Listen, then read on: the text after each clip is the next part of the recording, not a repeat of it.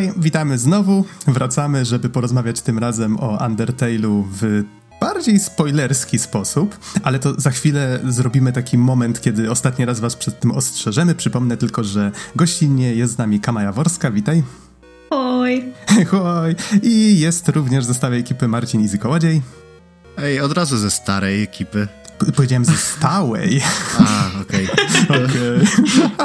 No dobrze, no to w takim razie hej, hej. To, to, tak jak w Undertale'u takie okienko się powinno pojawić. Easy poczuł się urażony. Easy opuszcza pole bitwy. Tu, tu, tu, jak ten, jak w The Walking Dead. Easy to zapamięta. tak. A ja nazywam się Adam Naksa 15 Dębski. Nagrywamy w niedzielę 15 marca 20, 2020.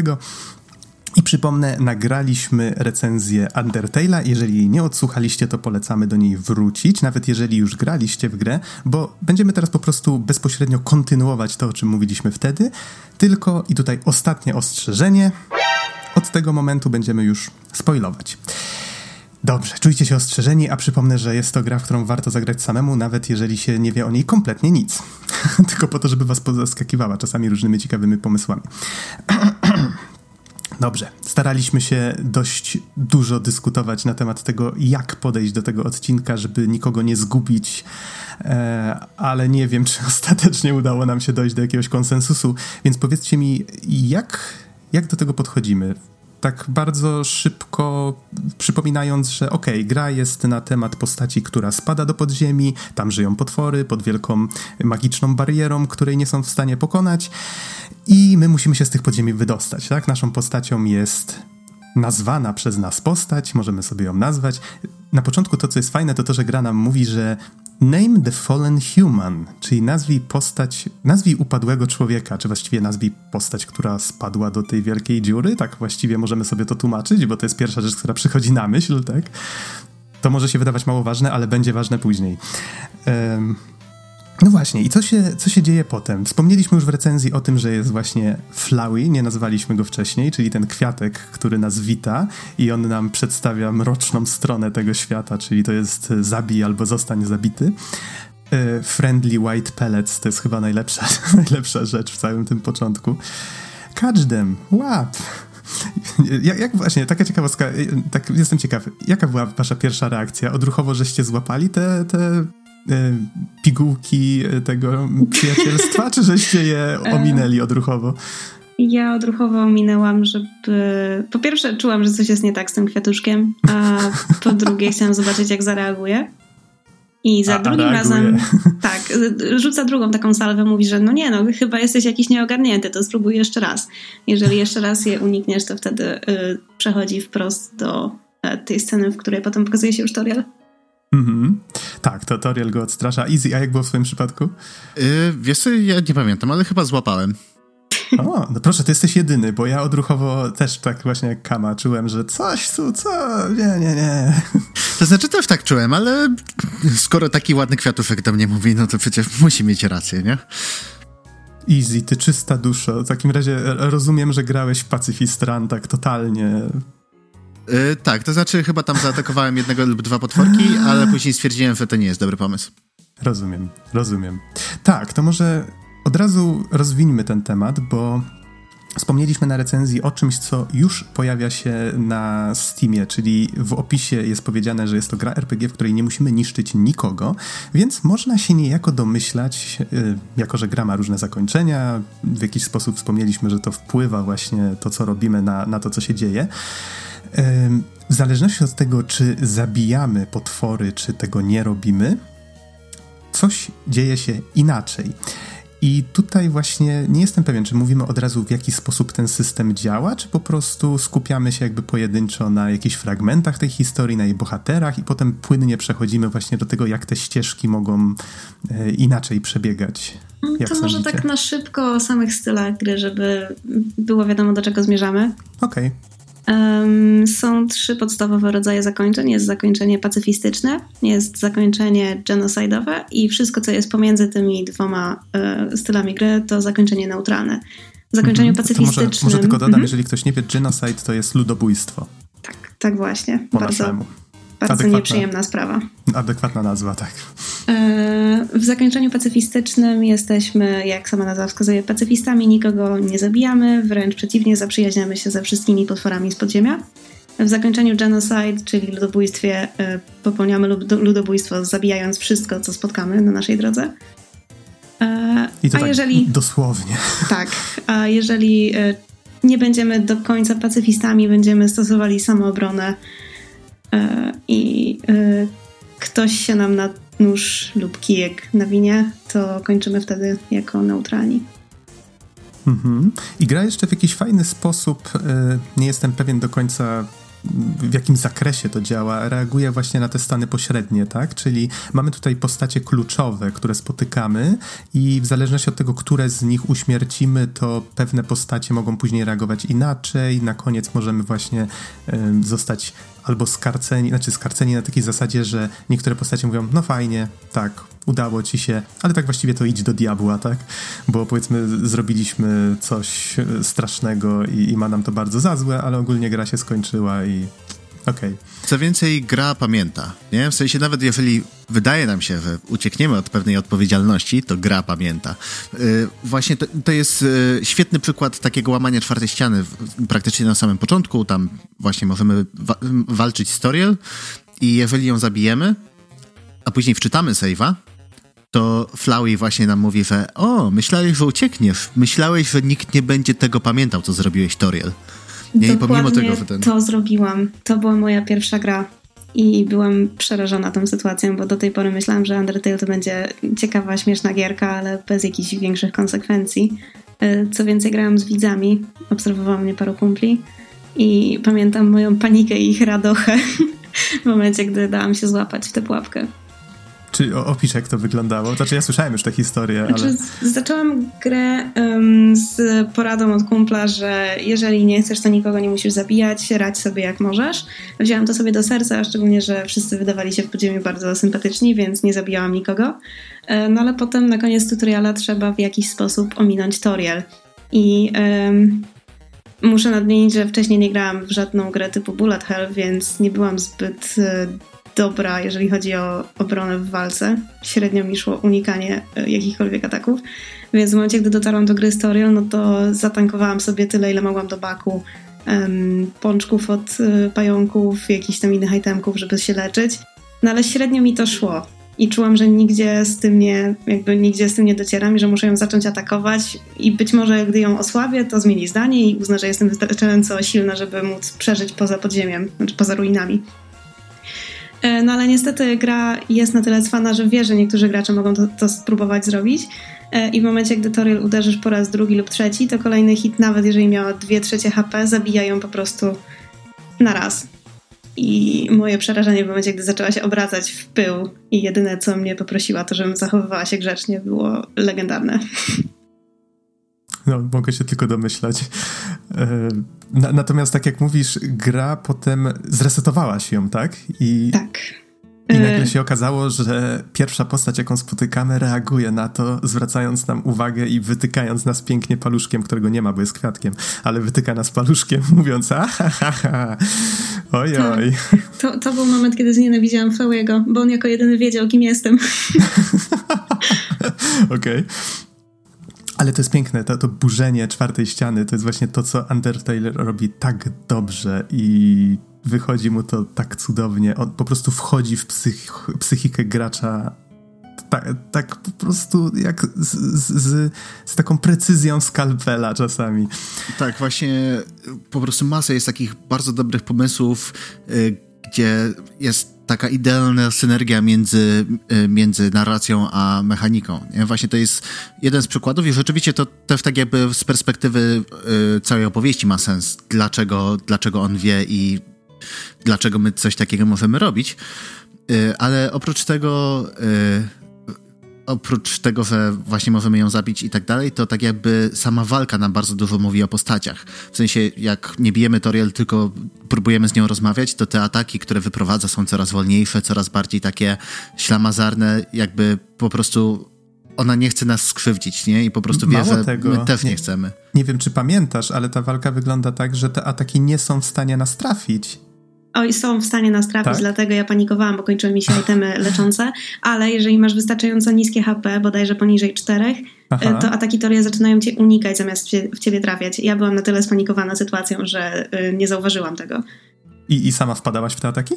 Nie, po prostu zaczęłam atakować ją i zanim A, zdałam sobie sprawę, że ona rozumiem. już wcale nie chce mnie zabijać, to, to ja ją zabiłam. To był smutny dzień.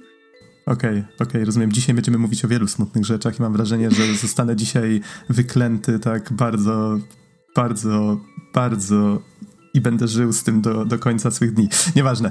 E, Od razu może powiedzmy troszeczkę więcej na temat samych postaci. Tak będziemy pokrótce opisywać. Toriel to jest taka, e, jak, jak to kiedyś opisałaś, kozia mama? Mm, dokładnie. To, to jest nasza przyjazna krowia mama, która mm -hmm. lubi piec.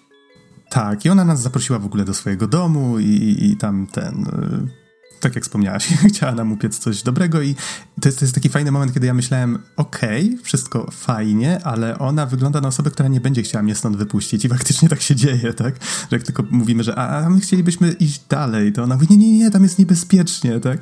I, i w, w, ostatniej, e, w, w ostatniej desperacji, próbując cię zatrzymać, po prostu próbuje cię zaatakować. No i tak, to tak wygląda mniej więcej pokrótce E, ten, ta, ta interakcja. I później spotykamy Sansa z Papyrusem, którzy żyją w Snowdin.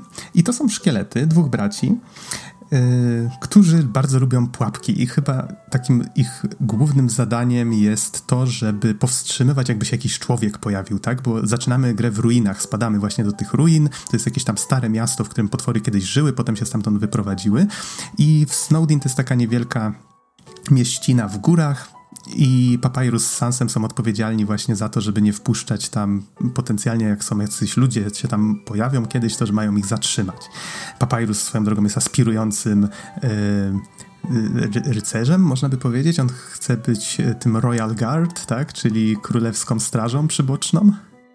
Tak, dokładnie. No ale niestety jest jeszcze troszkę za cienki w kościach.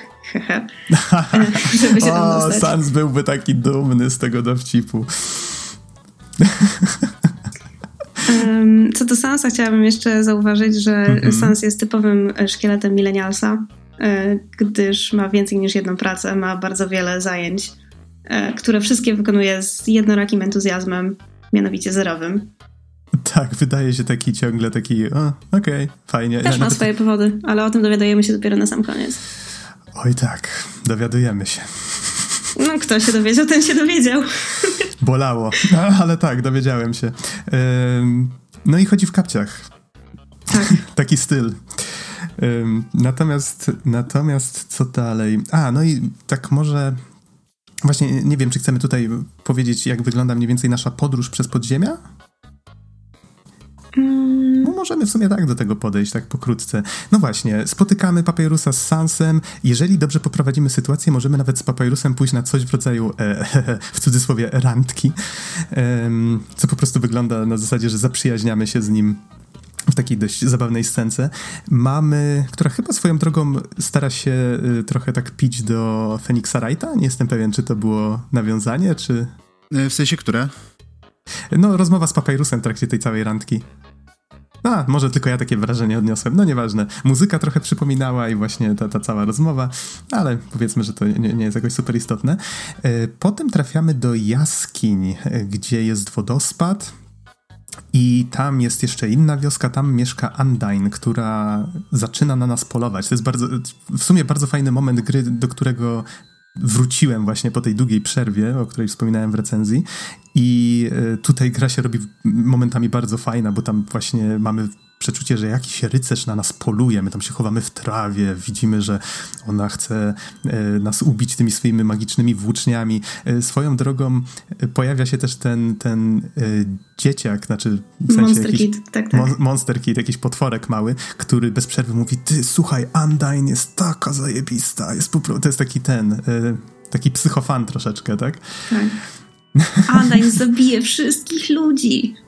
Oczywiście patrzy na nas, gada z nami i nie ma pojęcia, że rozmawia z człowiekiem. Tak? To jest też fajne, e, że my im bardziej wchodzimy w interakcję z tymi postaciami, o ile ich nie zabijamy, tak, to odnosimy wrażenie, że hej, no dobra, gra opisuje ich jako potwory, ale tak naprawdę to no, zachowują się jak ludzie, mają jakieś tam swoje ludzkie wady, zalety, emocje. I to jest też fajne, jak się już próbuje właśnie te inne rany, to zaczynamy, znaczy w sensie ten powiedzmy genocide, jak próbujemy zrobić, to zaczynamy się zastanawiać, kto tu tak naprawdę jest tym potworem, tak, z nazwy i, i z czynów. Więc to też działa całkiem, całkiem fajnie.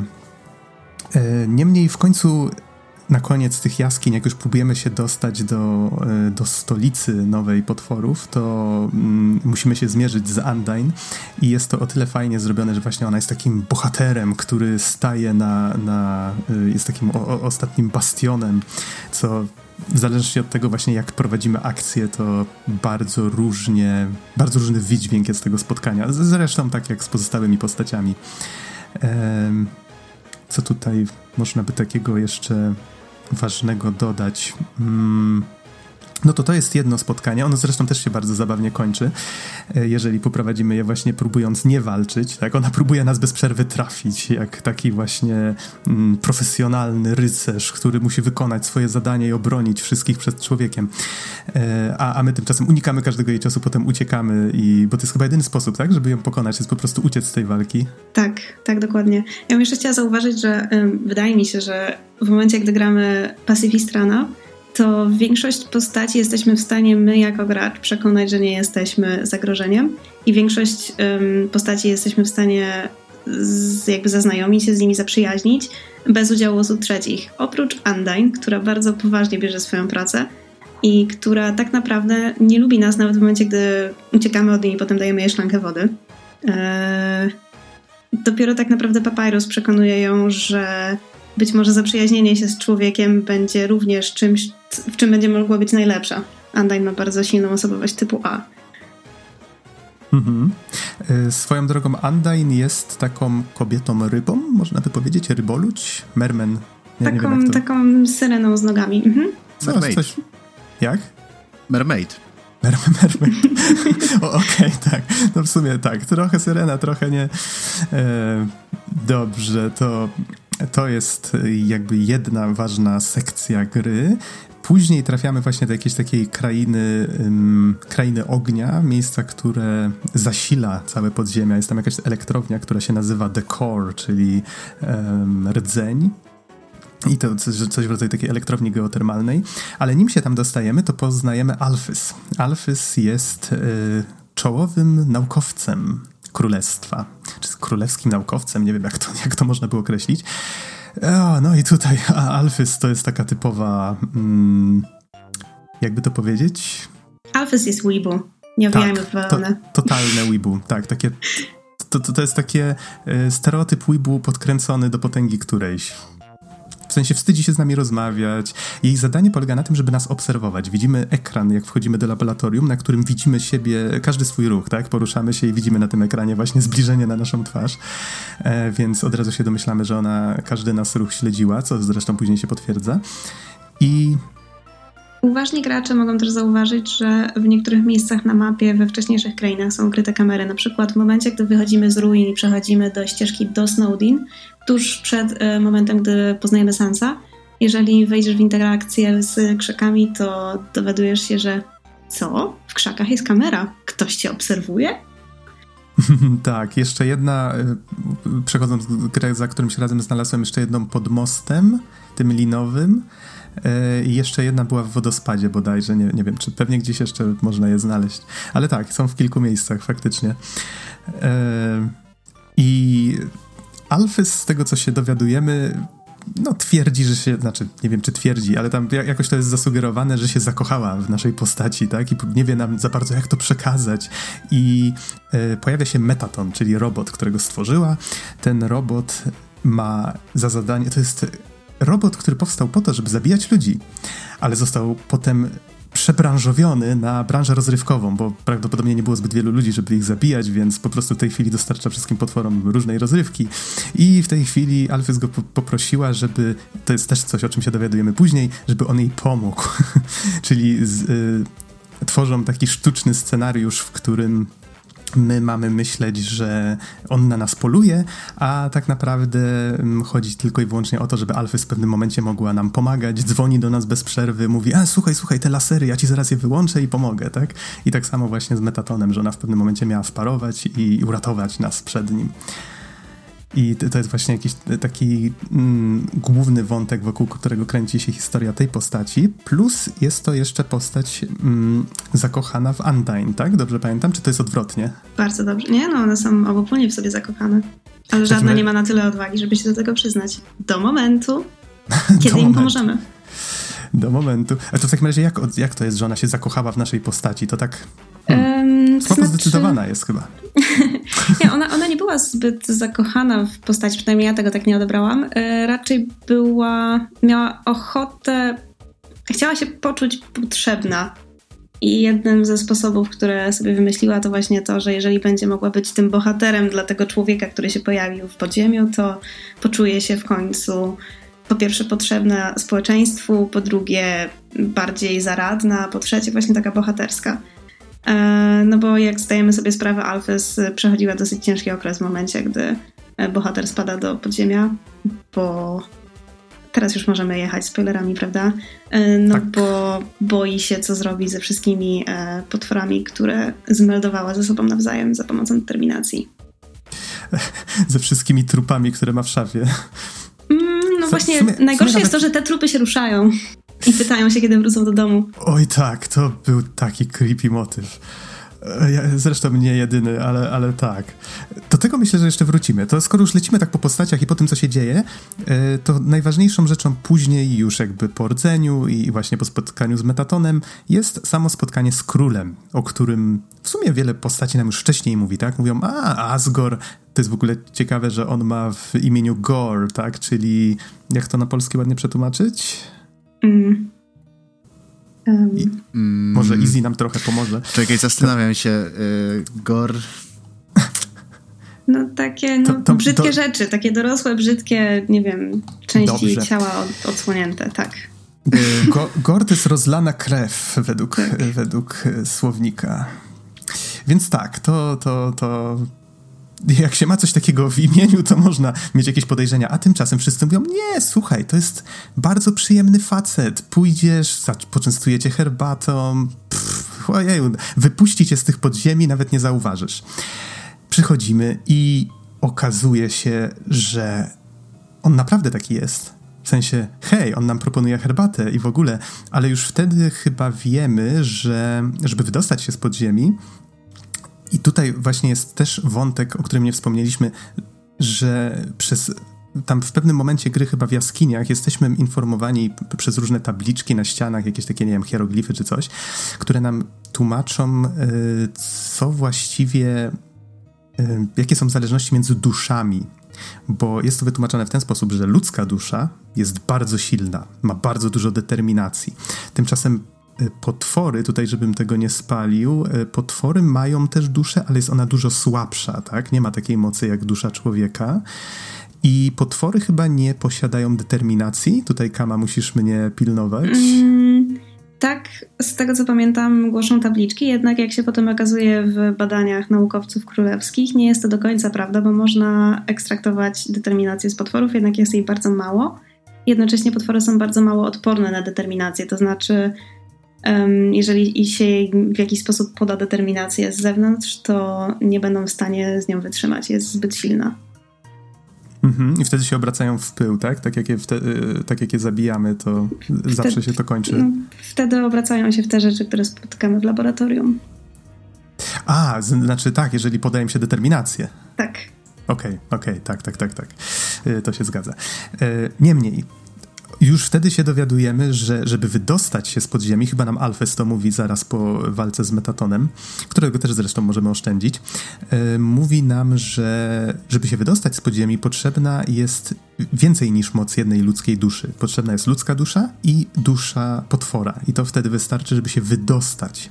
Tymczasem nie pamiętam właśnie, czy to nam Asgore mówi, czy ktoś inny, że żeby zniszczyć barierę. A, to chyba nam mówi Undyne jak próbuje nas pokonać. Ona mówi, że posiadamy już, i tutaj też musisz mnie poprawić, jeżeli się mylę, sześć ludzkich dusz, Dokładnie bo, tak. Bo, bo, się wcześniej pojawiły, powiedzmy, ludzie się pojawili w podziemiach, zostali zabici, dusze zostały zabrane i brakuje jeszcze tylko jednej.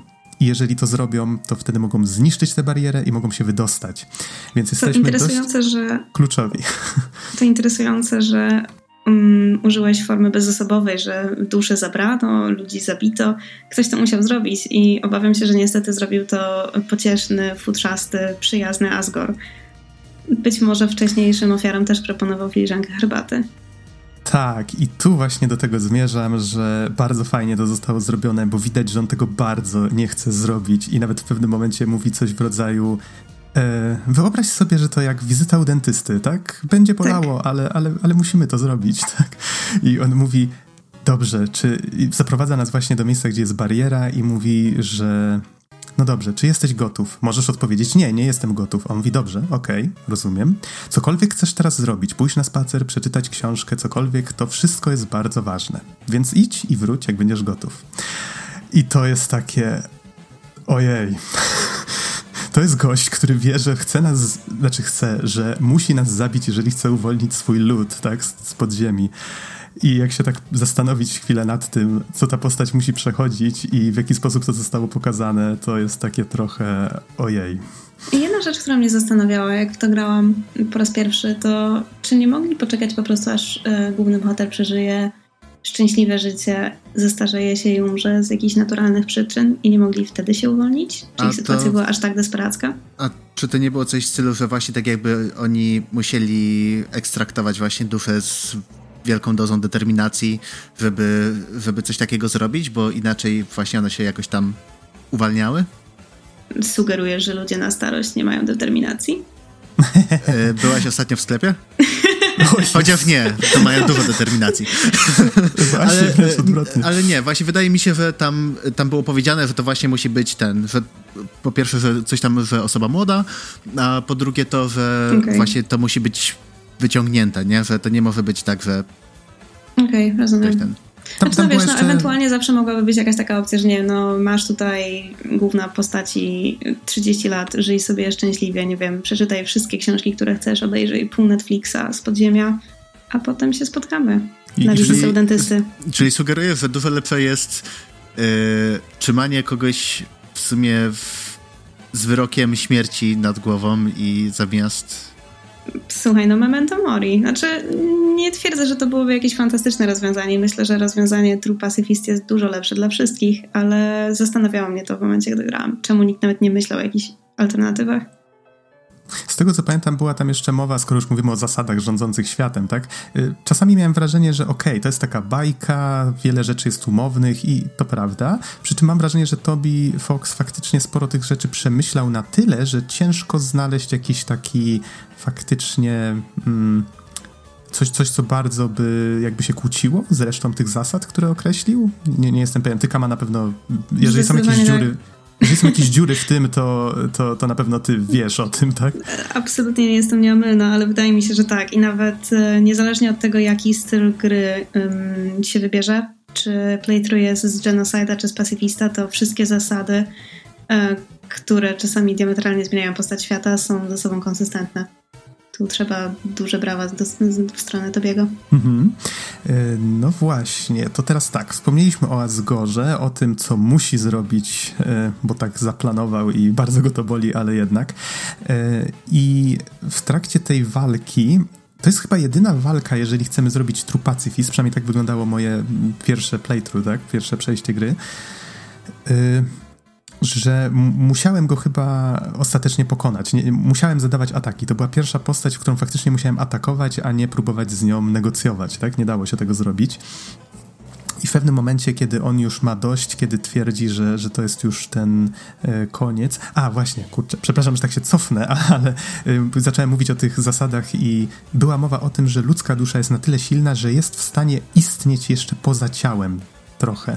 Natomiast dusza potworów jest na tyle słaba, że się ulatnia od razu. Nie wiem, czy to ma jakiekolwiek znaczenie, ale, ale tak sobie przypomniałem o czymś takim. E, wracając do naszego Asgora. E, I on wtedy, jak już myślimy, że go pokonaliśmy, zostaje dobity przez i tutaj tu, tu, tu, tu, wielki zwrot akcji. Pojawia się Flowey, nie wiem jak on podróżuje, skoro jest zwykłym kwiatkiem, ale, ale tak, zabija Asgora i przejmuje wszystkie dusze, które już tam leżały przygotowane, żeby te bariery zniszczyć i okazuje się, że on od samego początku chciał przejąć nad tym kontrolę i że teraz się staje, jak to nazwałaś, e, Kama? Nightmare. Nightmare Flowey, tak, to jest oficjalna nazwa. Wygląda naprawdę jak typowy Nightmare Fuel, w sensie Ewentualnie jeszcze nazywa się go czasem Photoshop Flowey, bo wygląda jak taki pierwszy projekt z Photoshopa. Ale jakiegoś tak, studenta. On tak, tak się różni stylem artystycznym od całej reszty tego, co się pojawia w grze. Jest taki, aż taki niepokój budzi, jak się na to patrzy. Tak, w sensie zupełnie nie pasuje, nie? Tak jak cała reszta jest taka właśnie dosyć powiedzmy ośmiobitowa, nie, właśnie, właśnie Meganesowa, to tutaj on jest po prostu tak nienaturalny dla tego świata i dzięki temu on, on ma takie, że rzeczywiście pojawia się i wiemy, że oho, oho. Nie sądzicie, że to była absolutnie planowana decyzja, że w momencie, gdy Flowey pochłania aż tak ogromną moc, to staje się tak naprawdę bliższy prawdziwej osobie, prawdziwej, żywej osobie z prawdziwego świata. Jakby świat gry jest ośmiobitowy, jest taki pikselowany i tak dalej, ale w momencie, gdy zbierzesz do kupy przepraszam za język, e, wystarczająco dużo determinacji i mocy, to jesteś w stanie jakby przejść na wyższy poziom istnienia. No, wydaje mi się, że chciano pokazać, znaczy chciano pokazać, no ja tak właśnie, kurczę, cały czas jakby tak bezosobowo do tego podchodzę. Tak jakbym próbował odsunąć czyjąś winę i zapomnieć hmm. o czymś hmm. poważnym, co zrobiłem. Nieważne. Noksiu, e, jakie pafy grałeś? A e, chwilkę, mogę jeszcze ten odnośnie tego Flałego? Nie, tak, bo, tak, tak, bo to w sumie fajna rozkmina, że to tak jakby zbliża, zbliża tego Flałego przez, przez po prostu prezentację właśnie w zupełnie innym stylu, tak jakby do nas i to jest to jest naprawdę dobra myśl, ale tak jakby wiesz, y, my cały czas gdzieś tam podróżując wewnątrz świata gry i, y, y, i tak dalej, to oczywiście mamy tą naszą determinację i, tak, i i wszystko, co tak jakby przynieśliśmy, więc teoretycznie mogliby, moglibyśmy po prostu potraktować tę te, te, e, tą resztę dusz, które zostały ekstraktowane właśnie jako w sumie takie nawiązanie do innych ludzi, którzy, którzy grali w grę, ale nie skończyli z różnych innych dziwnych powodów. Uuu, soczysta teoria, lubię to. E, I hmm, właśnie tak ciekawe. jakby z jednej strony rzeczywiście ten Flowey chce po prostu wchłonąć wszystko, żeby być bliżej nas, bliżej, bliżej rzeczywistości, ale z drugiej strony on atakuje postać gracza, bo e, wie tak naprawdę, że on nie ma z nami szans. W sensie, yy, wracając do tego, co mówiłem na samym początku, że on jest właśnie postacią, która wie, co się zrobiło, wie, że po prostu my mamy możliwość saveowania i wyłączania całej gry. I on tak jakby nie chce udowodnić postaci, że ma dużo większą od niego siłę, ale, tak, ale w tym samym momencie próbuje udowodnić nam, graczom, że on może może dużo więcej niż się spodziewaliśmy. I właśnie tutaj wchodzi e, wyłączenie całej gry w pewnym momencie. O, znaczy... tak, to, to, jest piękny motyw, przepraszam kamerze ci przerwę, mm-hmm. ale faktycznie to jest, to jest coś, o czym zapomniałem, że on w pewnym momencie przejmuje kontrolę, wyłącza grę i tak, okej, okay włączam grę jeszcze raz, zaczyna się intro, ale w tym intrze coś nie gra, tak? Postacie wyglądają trochę inaczej, tekst jest troszeczkę inny i nagle jakiś glitch i, i znowu pojawia się coś innego. Tak, nie ma save'a, nie możemy loadować, nie możemy save'ować, po czym zabija nas, loaduje grę tylko po to, żeby nas zabić znowu, nie? I to jest właśnie takie na zasadzie, że słuchaj graczu, teraz to ja mam pełną kontrolę. Mm, to, to ciekawe, że w ten sposób to interpretowaliście, bo ja to widziałam troszeczkę inaczej, ale żeby mm, jakby moim zdaniem, żeby dowiedzieć się, co, o co naprawdę chodzi Flowey'emu, również w trakcie walki z Nightmare Flowim, e, trzeba zagrać e, ścieżkę True Pacifist, gdzie w ostatniej walce e, Flowey tak naprawdę tłumaczy, o co mu serio chodzi. Tak naprawdę chodzi mu o to, że jest zdesperowany i boi się tego, że zostanie zostawiony sam w świecie, na którym ma kontrolę, ale nic nie jest już dla niego nowe. Nie ma już tam nic do odkrycia i nie ma nikogo, kto tak naprawdę by go znał albo rozumiał. Więc moim zdaniem te tortury wobec gracza w obu tych walkach mają na celu zatrzymanie samego gracza, czyli nas. E, Undertale świetnie kasuje czwartą ścianę, e, zainteresowany grą. I w momencie, gdy jesteśmy zainteresowani grą, to jesteśmy też rozrywką dla Flowego, który będzie nas tak dzikał jakimś kijkiem właściwie w nieskończoność, bo co mu innego zostało. Ja to zawsze tak interpretowałam. No tak, ale właśnie mhm. z, tak jakby z drugiej strony przez to, że pokazuje ile tak naprawdę może, to stawia, stawia siebie na równi z graczem, nie? Więc to jest... To fakt. Właśnie z jednej strony chce zatrzymać, ale z drugiej strony chce pokazać, nie wiem, zdobyć coś w stylu szacunku? Tak, nie tak, wiem, tak, czy... Tak. Ja to zinterpretowałem bardziej jako e, próba przestraszenia, znaczy to udana próba, to było takie okej, okay, są gry, które burzą czwartą ścianę. I jest Undertale. Undertale po prostu w pewnym momencie ci mówi: Okej, okay, myślałeś, że ty jesteś taki dobry, bo możesz zapisywać grę, możesz ją wczytywać, masz kontrolę nad czasa continuum. A nie, odbieramy ci tę moc. Y, zresztą bardzo fajna rzecz, którą Kama mi uświadomiła przed nagrywaniem, że mm, coś, co też można wywnioskować, łącząc ze sobą fakty z różnych właśnie ścieżek, jakimi można podążać, bo te postacie mówią różne rzeczy, możemy się dowiedzieć innych rzeczy to to, że e, Flowey prawdopodobnie dostaje tę moc właśnie dlatego, że ma więcej determinacji od nas, tak? Że jest jedna postać w tym świecie, która ma kontrolę nad czasem. I jest to zawsze ta, która ma najwięcej determinacji. Czy dobrze mówię? Mm, tak, tak mi się wydaje. E, jakby to nigdy nie jest powiedziane wprost, ale zauważcie, że my jako gracz mamy władzę nad światem, możemy go resetować, możemy go zapisywać do momentu, aż Flowey absorbuje sześć ludzkich dusz. Sześć ludzkich dusz to więcej niż jedna lub dwie, w zależności jak się na to spojrzeć. w związku z tym on wtedy przejmuje kontrolę do momentu, aż te dusze się przeciwko niemu buntują. I to, I to tak naprawdę my nie wygrywamy walki z Nightmare Flowim, tylko te dusze budzą się na tyle, żeby wyrazić sprzeciw, że są używane w ten sposób. Nier automata. Powiem wam, że jest sporo fajnych rzeczy właśnie. Tutaj nie chcę oczywiście wymieniać, bo, mm, bo nie jest to spoiler Casiniera Automaty, ale jest sporo pomysłów właśnie, które zauważyłem, że y, jakby są troszeczkę wspólne. E, albo przynajmniej obie gry próbują czasami robić podobne rzeczy. No ale to, tak jak mówię, na, na, może na inną dyskusję e, temat. Tak, wracając może do. Właśnie, czy chcemy coś powiedzieć jeszcze o, o właśnie o tej walce z, z Nightmare Flowing? Te dusze faktycznie się sprzeciwiają. Fajne jest to, że każda z nich jest pokazywana jako symbol jakiegoś innego przedmiotu. Nie wiem, jak duże ma to znaczenie. W jednym mm. przypadku jest to plasterek chyba na rany, w innym jakiś telewizor? Nie, nie pamiętam. Co, co tam znaczy, było takiego? Pa pałka do baseballa? Tak, y, był na pewno telewizor, była, były buty do baletu, um, były krople oleju spadające z patelni i parę innych itemów, których w tym momencie nie pamiętam ale moim zdaniem bardzo fajnym smaczkiem jest to, że każda z tych dusz jakby reprezentuje człowieka, który kiedyś żył i trafił do podziemia e, i przedmioty, które zostawili po sobie ci ludzie, e, można znaleźć w trakcie gry, przed tą walką. O. E, I tak na przykład można znaleźć bodajże buty do baletu. To jest jeden z, mm, z pancerzy, który można znaleźć chyba w Waterfallu, jeżeli mnie pamięć nie myli.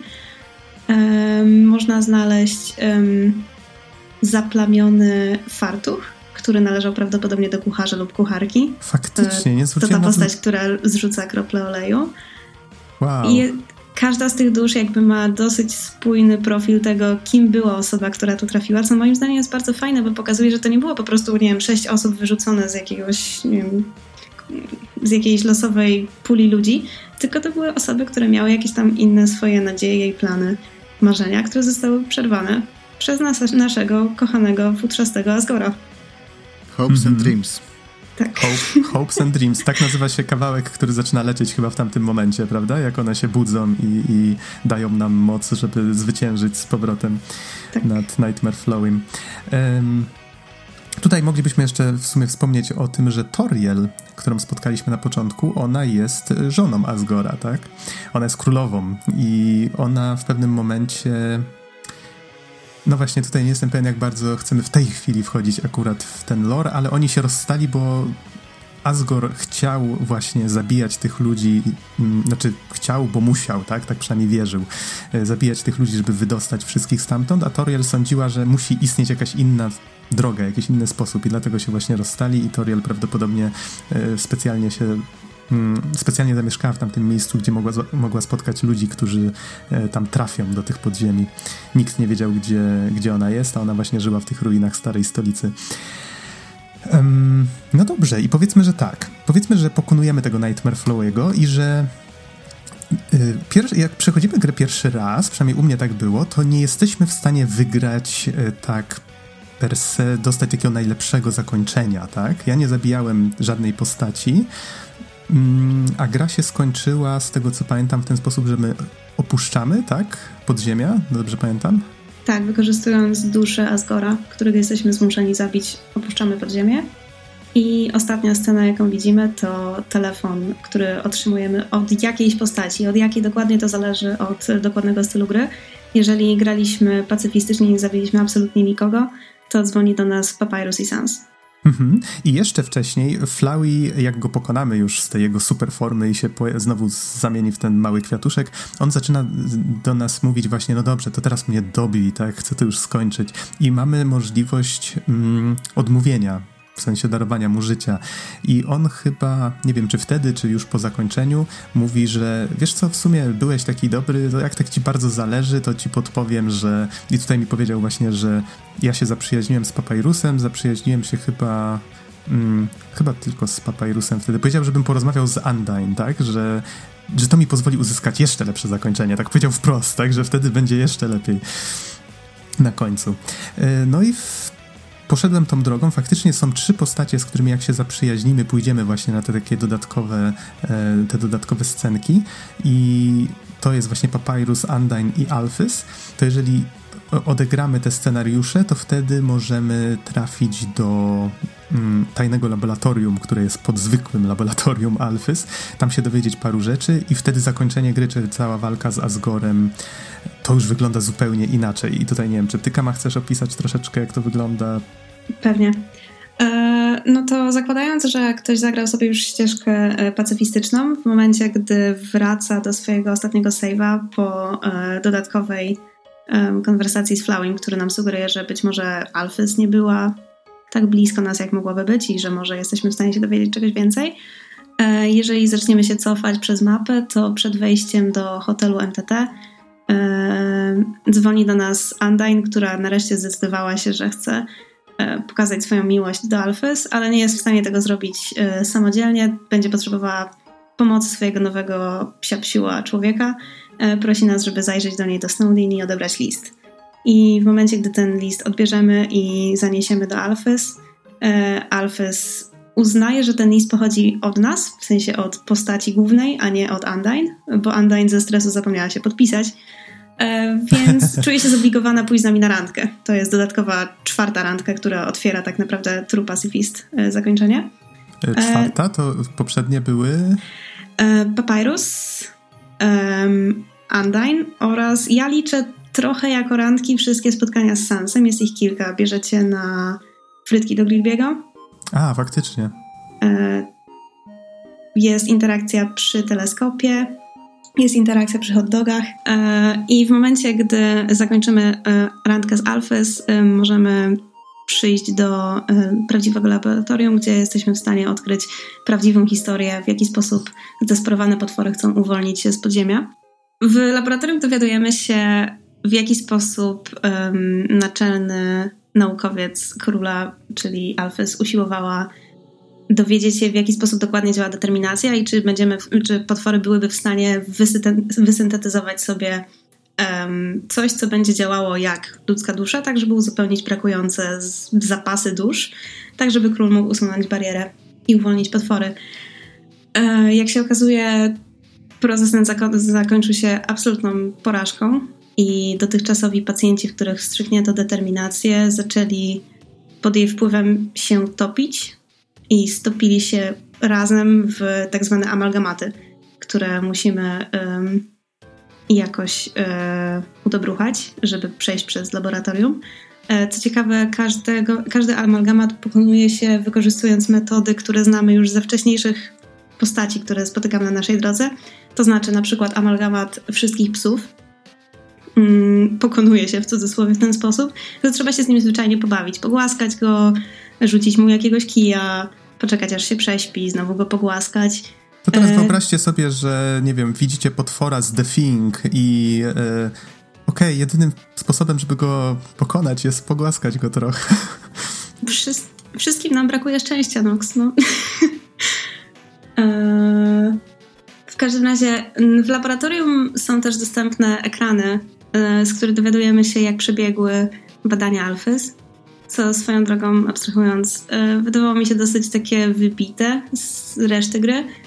Cała reszta gry bardzo dobrze pokazuje exposure, bardzo dobrze przekazuje ważne informacje. Jeżeli chcesz się dowiedzieć więcej, to możesz się dowiedzieć więcej przez kwiatki, które ci odbijają echo jakichś rozmów, możesz przeczytać tablicę na jaskiniach albo nie, ale sam fakt tego, że Alfys w jakiś sposób zapisywała swoje najgłębsze przemyślenia na tabletach na ścianach w laboratorium, do mnie osobiście nie trafiał. To było jedno ze słabszych elementów.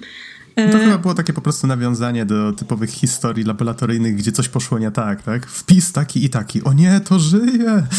No taki trochę exposition dump.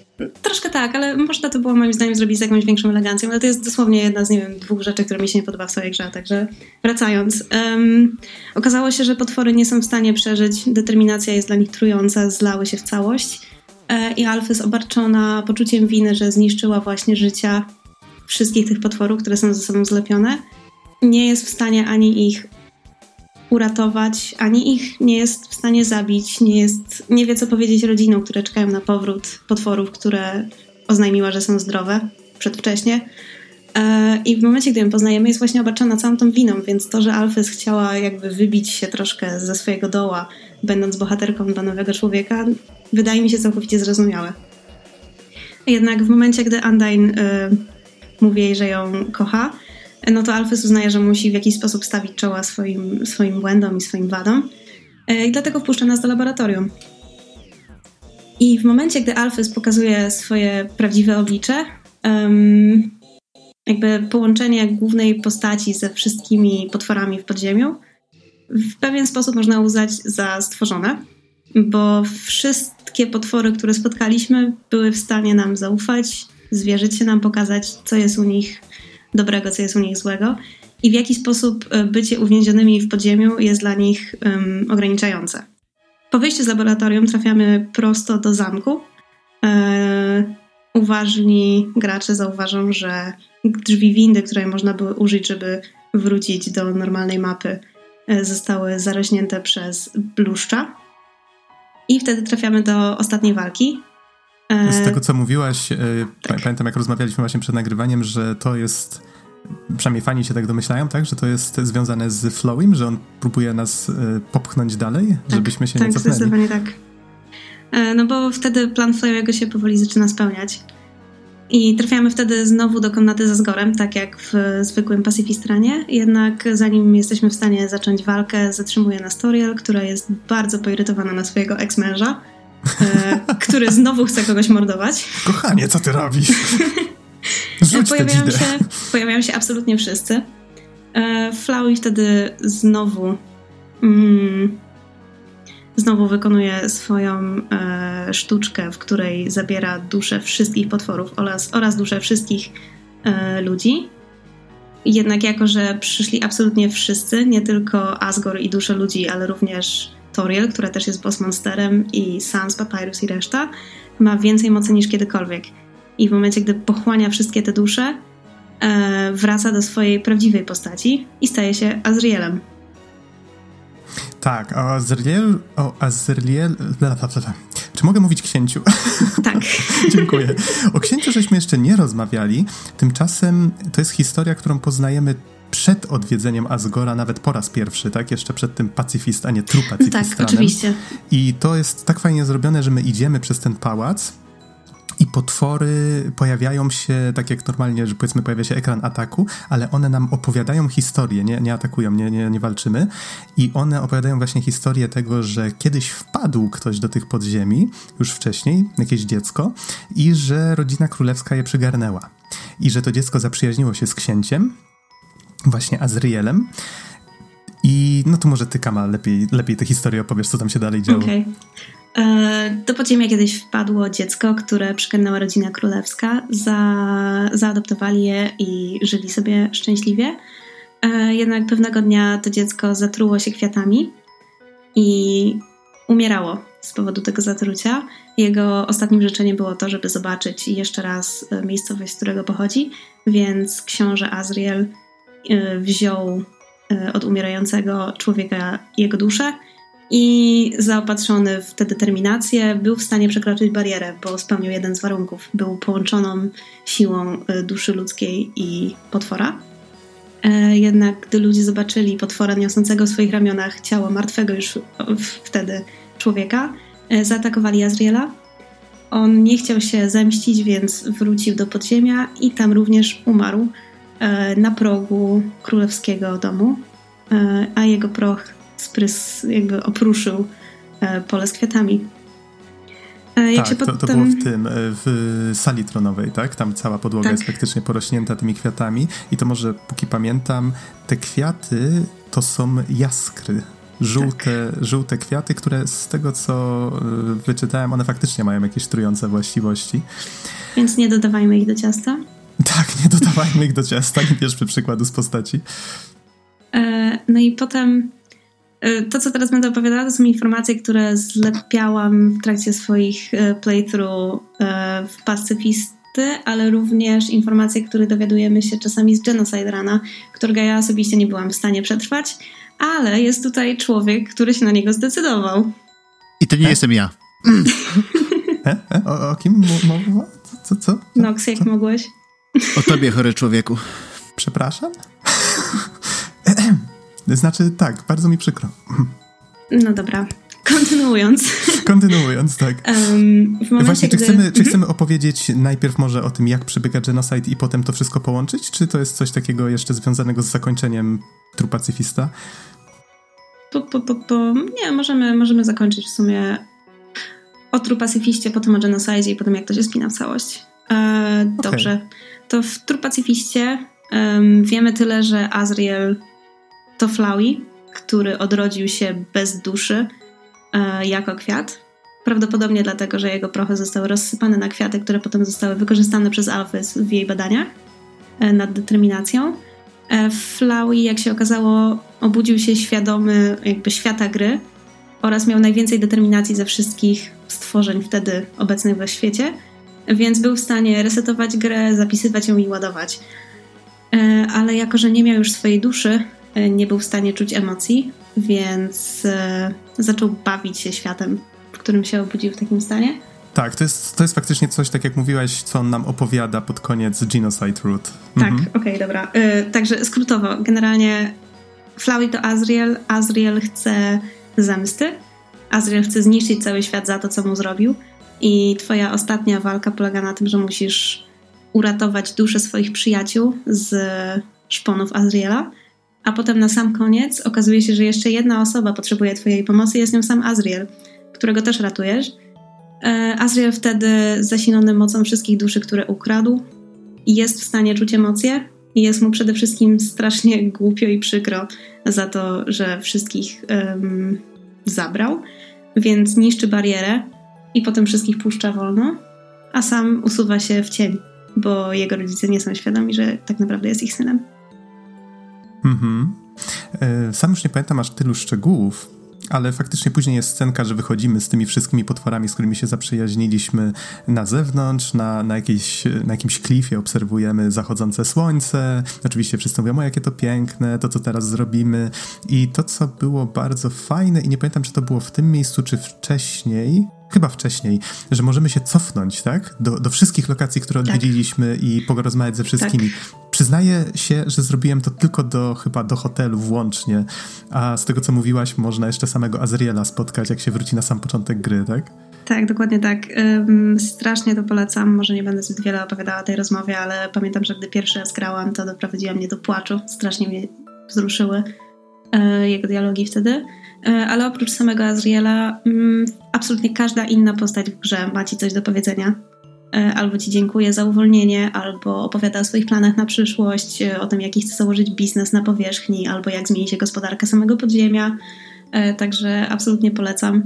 Jest tam mnóstwo smaczków do odkrycia. Mhm. I w kilku takich scenkach, z tego co pamiętam, pojawia się właśnie to, co się dzieje już. To są chyba napisy końcowe, że się pojawia to, co się dzieje po akcji gry, czyli powiedzmy tak. Toriel mówiła nam wcześniej, że zawsze marzyła, żeby być nauczycielką, więc zakłada szkołę Pamiętam jeszcze, że o właśnie, nim się gra kończy, to mamy chyba jeszcze jeden wybór. Toriel się nas pyta, czy chcemy pójść z nią, czy wrócić do, no właśnie, do, tutaj do kogokolwiek, tak, z kim żyliśmy wcześniej, czy do swojej rodziny, czy gdzieś.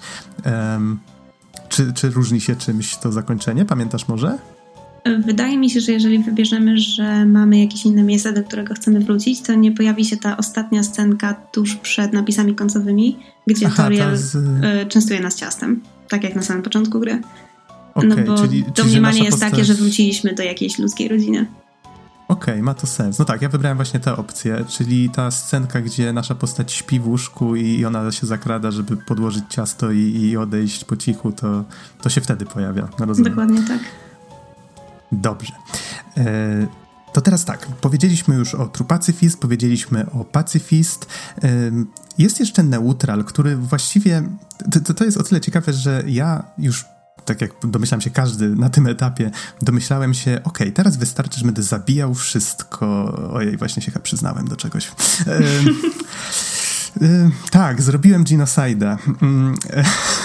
E, chciałem chciałem najpierw właśnie po prostu lecieć przez grę, wykańczając każdego przeciwnika, bo myślałem, że to wystarczy. I tak robiłem.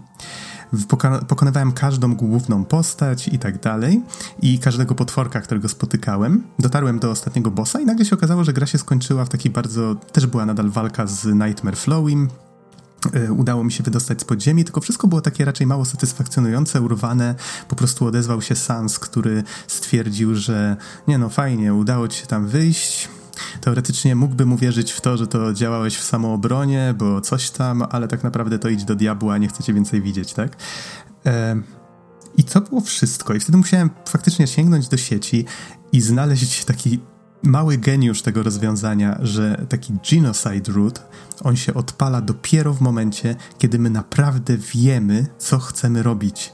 Czyli mówiąc inaczej, jesteśmy w pełni zdeterminowani, żeby wybić wszystko, i przez wszystko mam na myśli, że trzeba się kręcić w jednej lokacji przed pójściem do Toriel do momentu, aż zamiast pojawić się nowego, zamiast zawsze jak się pojawia nowy potwór, możemy go pokonać i w pewnym momencie zamiast tego potwora pojawi się pusty ekran walki i będzie napisane, ale nikt nie przyszedł. I muzyka się wtedy zmienia. Jest taka ponura i czujemy, że coś jest nie tak. I wtedy, jak faktycznie ruszymy dalej, to już widzimy, że coś się zmienia w trakcie samej rozmowy z Toriel, w trakcie walki z nią. I to są takie zmiany, które sprawiają, że faktycznie czujemy się dziwnie, bo po pierwsze już zdążyliśmy się do tych postaci przyzwyczaić, do nich przywiązać i one zaczynają nas traktować jak zagrożenie, ale takie, um, takie zagrożenie nie tylko dla nich samych, ale zaczynają mówić, że ojej, nie widziałem tego wcześniej, ale teraz już widzę, że nie mogę cię puścić, bo, bo to zagrozi pozostałym, tak? I nawet w pewnym momencie to samo z Sansem, z Papyrusem. E, Sans samego Sansa omijamy akurat wtedy, ale Papyrus też pada naszą ofiarą. E, na swój słodko-gorzki sposób, bo oczywiście do samego końca rzuca żartami. Natomiast e, walka z Undyne jest tak emocjonująco, znaczy emocjonalnie pokazana, że po pierwsze ta postać, która nas śledziła cały czas, czyli e, ten mały Monster Kid, tak, ten dzieciak, on w pewnym momencie, niezależnie od scenariusza, jakby o mały włos nie spada gdzieś tam w przepaść, chwyta się i Undyne zamiast nas gonić, to po prostu zaczyna go ratować. E, I w tym przypadku to tak creepy zostało pokazane, że to było tak, że ten dzieciak zdaje sobie w pewnym momencie sprawę z tego, że jesteśmy jakimś takim, no, można powiedzieć psycholem. Cała gra zaczyna nas w tym momencie traktować jak jakiegoś socjopatę. Jak tylko zbliżymy się do punktu zapisu, to zamiast właśnie jakiejś informacji w rodzaju, że widzisz kwiaty albo wodospad, napełnia cię to determinacją, to masz napis zostało jeszcze 15 jak to po raz pierwszy zobaczyłem, to autentycznie mi się pot na czole pojawił. E... Ale nie przestałeś ale nie przestałem, bo byłem ciekaw, co stanie się dalej i gra z, tak jak mówiłem, z, z precyzją skalpela wytknęła mi to później, że to wszystko przez moją ciekawość i przez to, że po prostu mogłem i, i że czułem, że, że mogę, tak? Więc dlaczego nie? I że miałem takie możliwości. Niemniej to, co się dzieje z tym dzieciakiem w trakcie Undyne, że pojawia się walka i my już mamy tego dzieciaka trafić. I w tym momencie Undyne się zasłania go ciałem.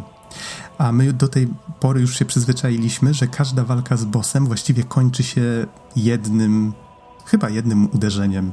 W sensie Toriel chyba ginie od jednego uderzenia, pojawiają się takie cyfry 9999, e, tak samo Papyrus, e, tak samo właśnie Undyne e, przyjmuje taki cios na klatę, tylko w jej przypadku w jej przypadku wygląda to tak, że ona wtedy przechodzi jakąś przemianę i, i, wtedy zaczyna grać taki bardzo fajny kawałek, który się nazywa Battle with a True Hero, e, jeżeli dobrze pamiętam, I, czyli walka z prawdziwym bohaterem. E, I ona chyba napełnia się wtedy determinacją innych, tak? Czy... E, ona wtedy, ona okazuje się wtedy, że ma swoją własną determinację, która rodzi się z tego, że czuje się odpowiedzialna za wszystkie potwory. Jest kapitanem gwardii i myśli, że jeżeli ona cię teraz nie powstrzyma, to nikt cię nie powstrzyma, więc ma odpowiedzialność i jej determinacja pochodzi z tego źródła. I ona nawet mówi, to, to, to, też tak dało mi wtedy do myślenia, ona mówi, że e, to nie chodzi nawet o potwory, ty zagrażasz wszystkim. Tak, ona, ona ma troszkę więcej było, świadomości niż przeciętny potwór. To, to było mocne, że, że tak, że wtedy nawet my jako gracz zdajemy sobie sprawę, że my staliśmy się tak naprawdę głównym antagonistą całej tej historii. Taki bardzo płynny, prosty sposób, robiąc po prostu to, co każdy gracz robi w grach RPG. Zabijając potworki. I nie myśląc o konsekwencjach tego, co robimy. Piękne to jest. Naprawdę Tylko wiesz, y, świetnie to zostało pokazane. W zwykłych, w zwykłych RPGach nawet my nie robimy tego z myślą, żeby wybić wszystkie. Co nie? A tutaj rzeczywiście to jest na zasadzie, że ty musisz wiedzieć, jaki jest twój cel i masz licznik i wiesz, że musisz, że chcesz zabić wszystkie potwory. A tak, tak, tak. To jest. To, to Chcesz jest zobaczyć, czym... co się wtedy wydarzy. Tak, to jest to, o czym wspomniałem, że robisz to z pełną determinacją i że chyba ciężko byłoby zrobić to przypadkiem. W sensie faktycznie musisz wiedzieć, co robisz i tak jak Mikama tłumaczyłaś jakiś czas temu, że żeby doprowadzić do takiego genocida, to musisz w każdej lokacji doprowadzić do tego samego, tak? Dokładnie co mnie, tak. Co mnie trochę zaskoczyło, bo wydawało mi się, że to jest taki punkt bez odwrotu, że już te postacie wszystkie zaczynają na ciebie reagować w tak inny sposób. W sensie, jak już się pokona Toriel i się dostanie właśnie w te pułapki Sansa i Papyrusa, to jak się przechodzi po prostu na neutral ranie, to Papyrus oczywiście tam się śmieje, nie wiem, jak Skeletor. Mam tu dla ciebie pułapkę. I, I wymyśla jakieś dziwne rzeczy i te pułapki są oczywiście jakieś takie bardzo śmieszne i, i mało poważne. Mało kto by się pewnie w nie złapał, albo są jakieś głupawe zagadki. Sans oczywiście śmieje się tylko na boku i się cieszy, że nie wiem, że jego brat ma jakieś zajęcie, tak? Nawet nam mówi cichaczem, ty słuchaj, tam idź się pobaw z nim trochę, tak? Będzie mu przyjemnie. E, no to w tym przypadku te scenki wyglądają tak, że nasza postać zaczyna po prostu działać bez nas. Wchodzi na przykład w środek tej pułapki, pokazując, że ta pułapka nie działa i że nasza postać ma tak naprawdę wytentegowane na to, że podchodzi tak coraz bliżej do tego Sansa i do Papyrusa, a Papyrus tak zaczyna przerywać w pół słowa te swoje żarciki i zaczyna się cofać. I to był taki fajny moment, kiedy ja zacząłem właśnie zdawać sobie sprawę, że coś jest bardzo, bardzo nie tak. No, jeżeli chodzi o same wymogi doceniam sposób, w jaki, mhm. doceniam sposób, w jaki to zostało zrobione.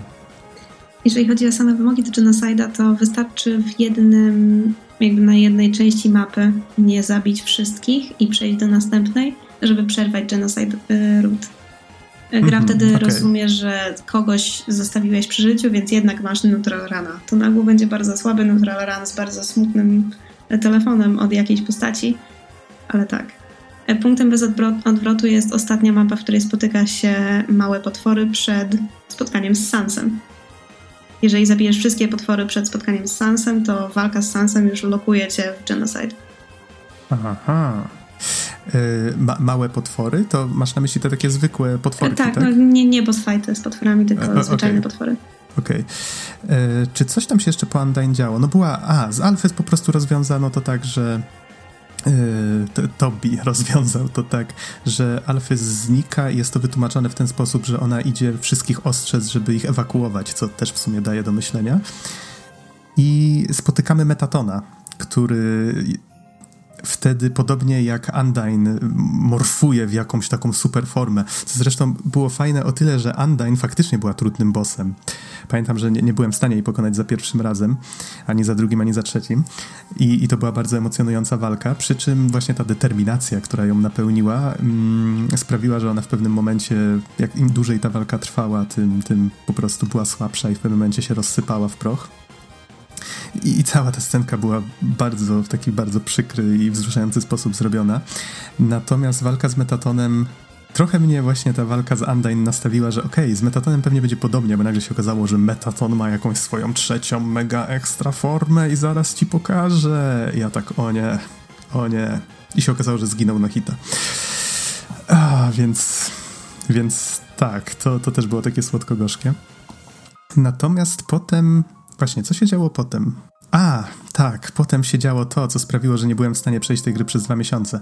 E, czyli po pierwsze rozmowa z, Fla z Flowey i to było o tyle fajnie zrobione, że Flowey nagle zaczyna nam towarzyszyć całą drogę i on zaczyna nam mówić taką czerwoną czcionką, co, co jest dość istotne, bo każda postać tam w jakiś sposób się powiedzmy wypowiada. Sans mówi w czcionce Sans, Papyrus mówi papyrusem, a Flowey mówi czerwoną czcionką.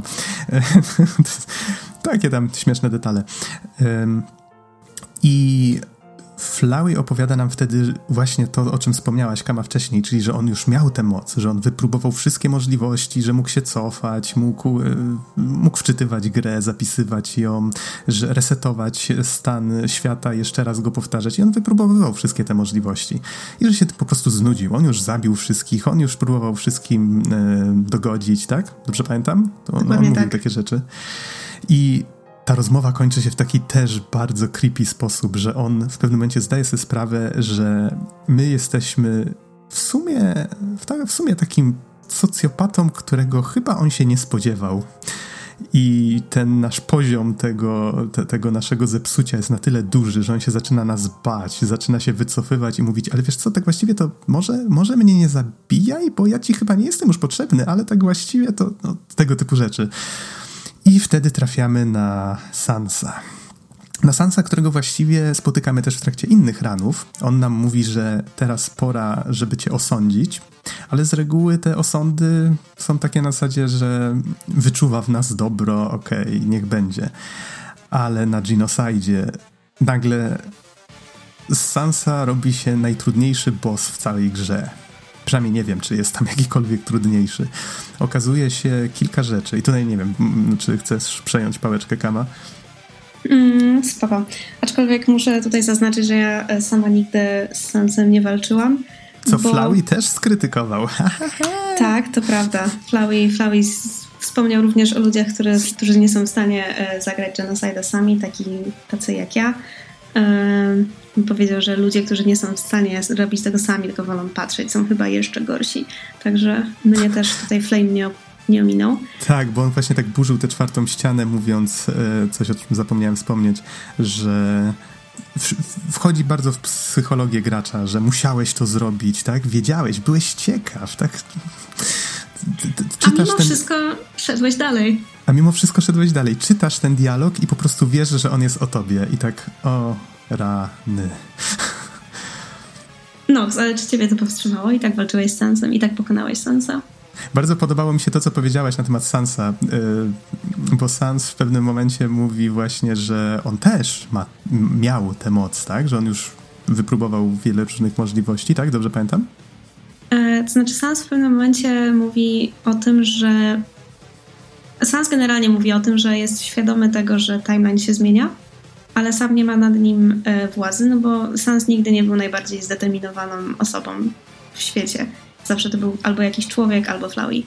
Mhm. Um, ale jest świadomy tego, że kontinuum czasoprzestrzeni jest w jakiś sposób poruszane e, i jest na tyle um, jakby wrażliwy na te zmiany, że jest w stanie sobie zapisywać i w jakiś sposób zap- zapamiętywać, ile i co się zmieniło.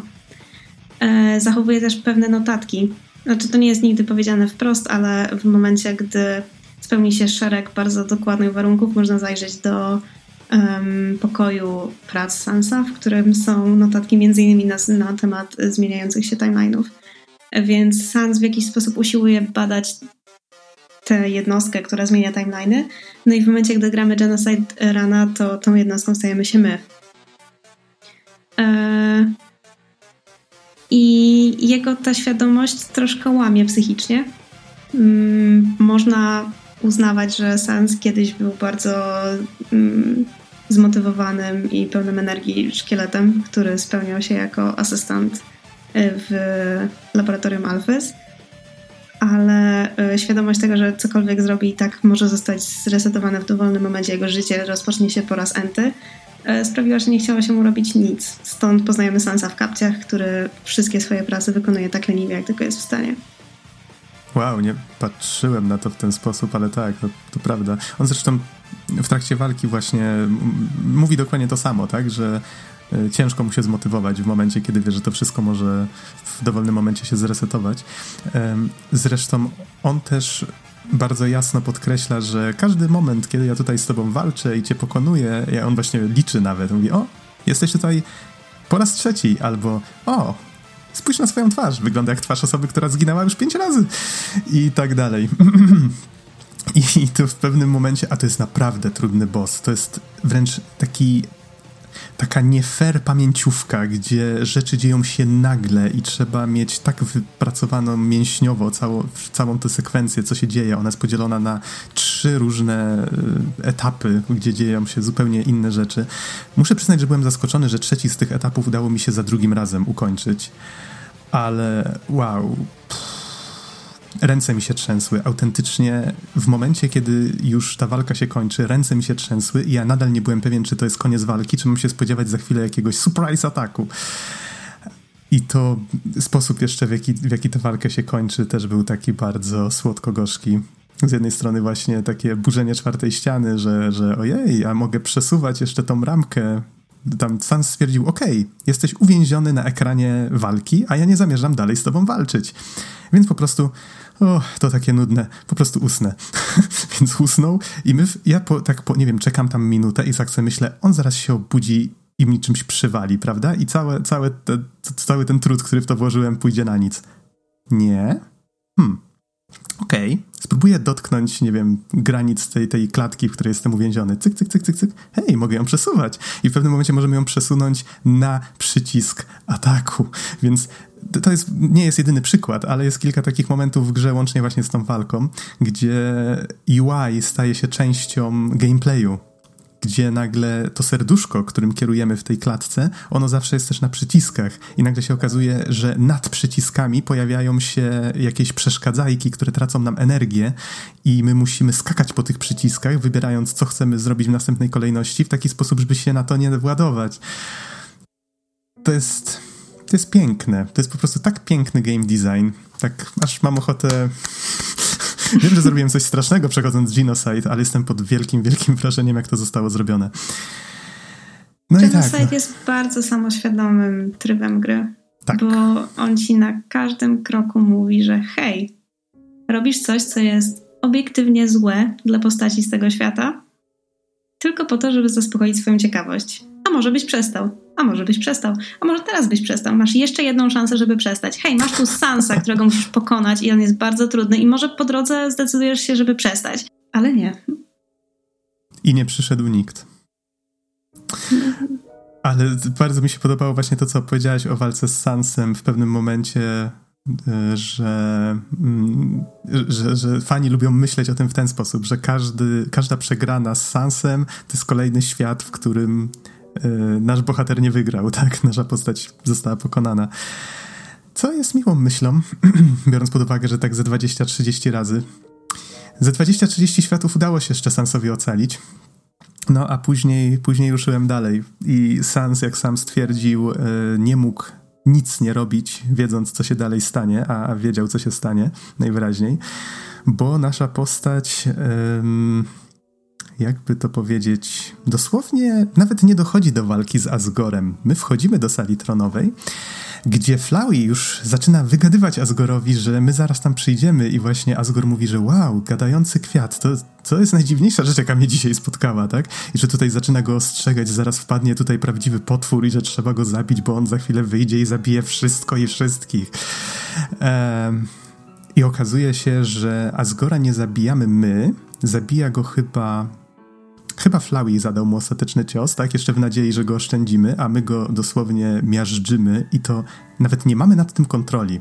W tym momencie to też jest coś, na, na co ty, Kama, mi zwróciłaś uwagę yy, dzisiaj, że postać nasza już zaczyna reagować za nas. Czyli po pierwsze od, zadaje ostatni cios Sansowi, zadaje ostatni cios Floweyowi, właściwie to miażdży go na miazgę, a potem pojawia się bardzo dziwna sekwencja, gdzie staje przed nami postać, która wygląda podejrzanie tak jak my, tylko że jest uśmiechnięta w taki bardzo creepy sposób mm, i mówi nam, że jest nami.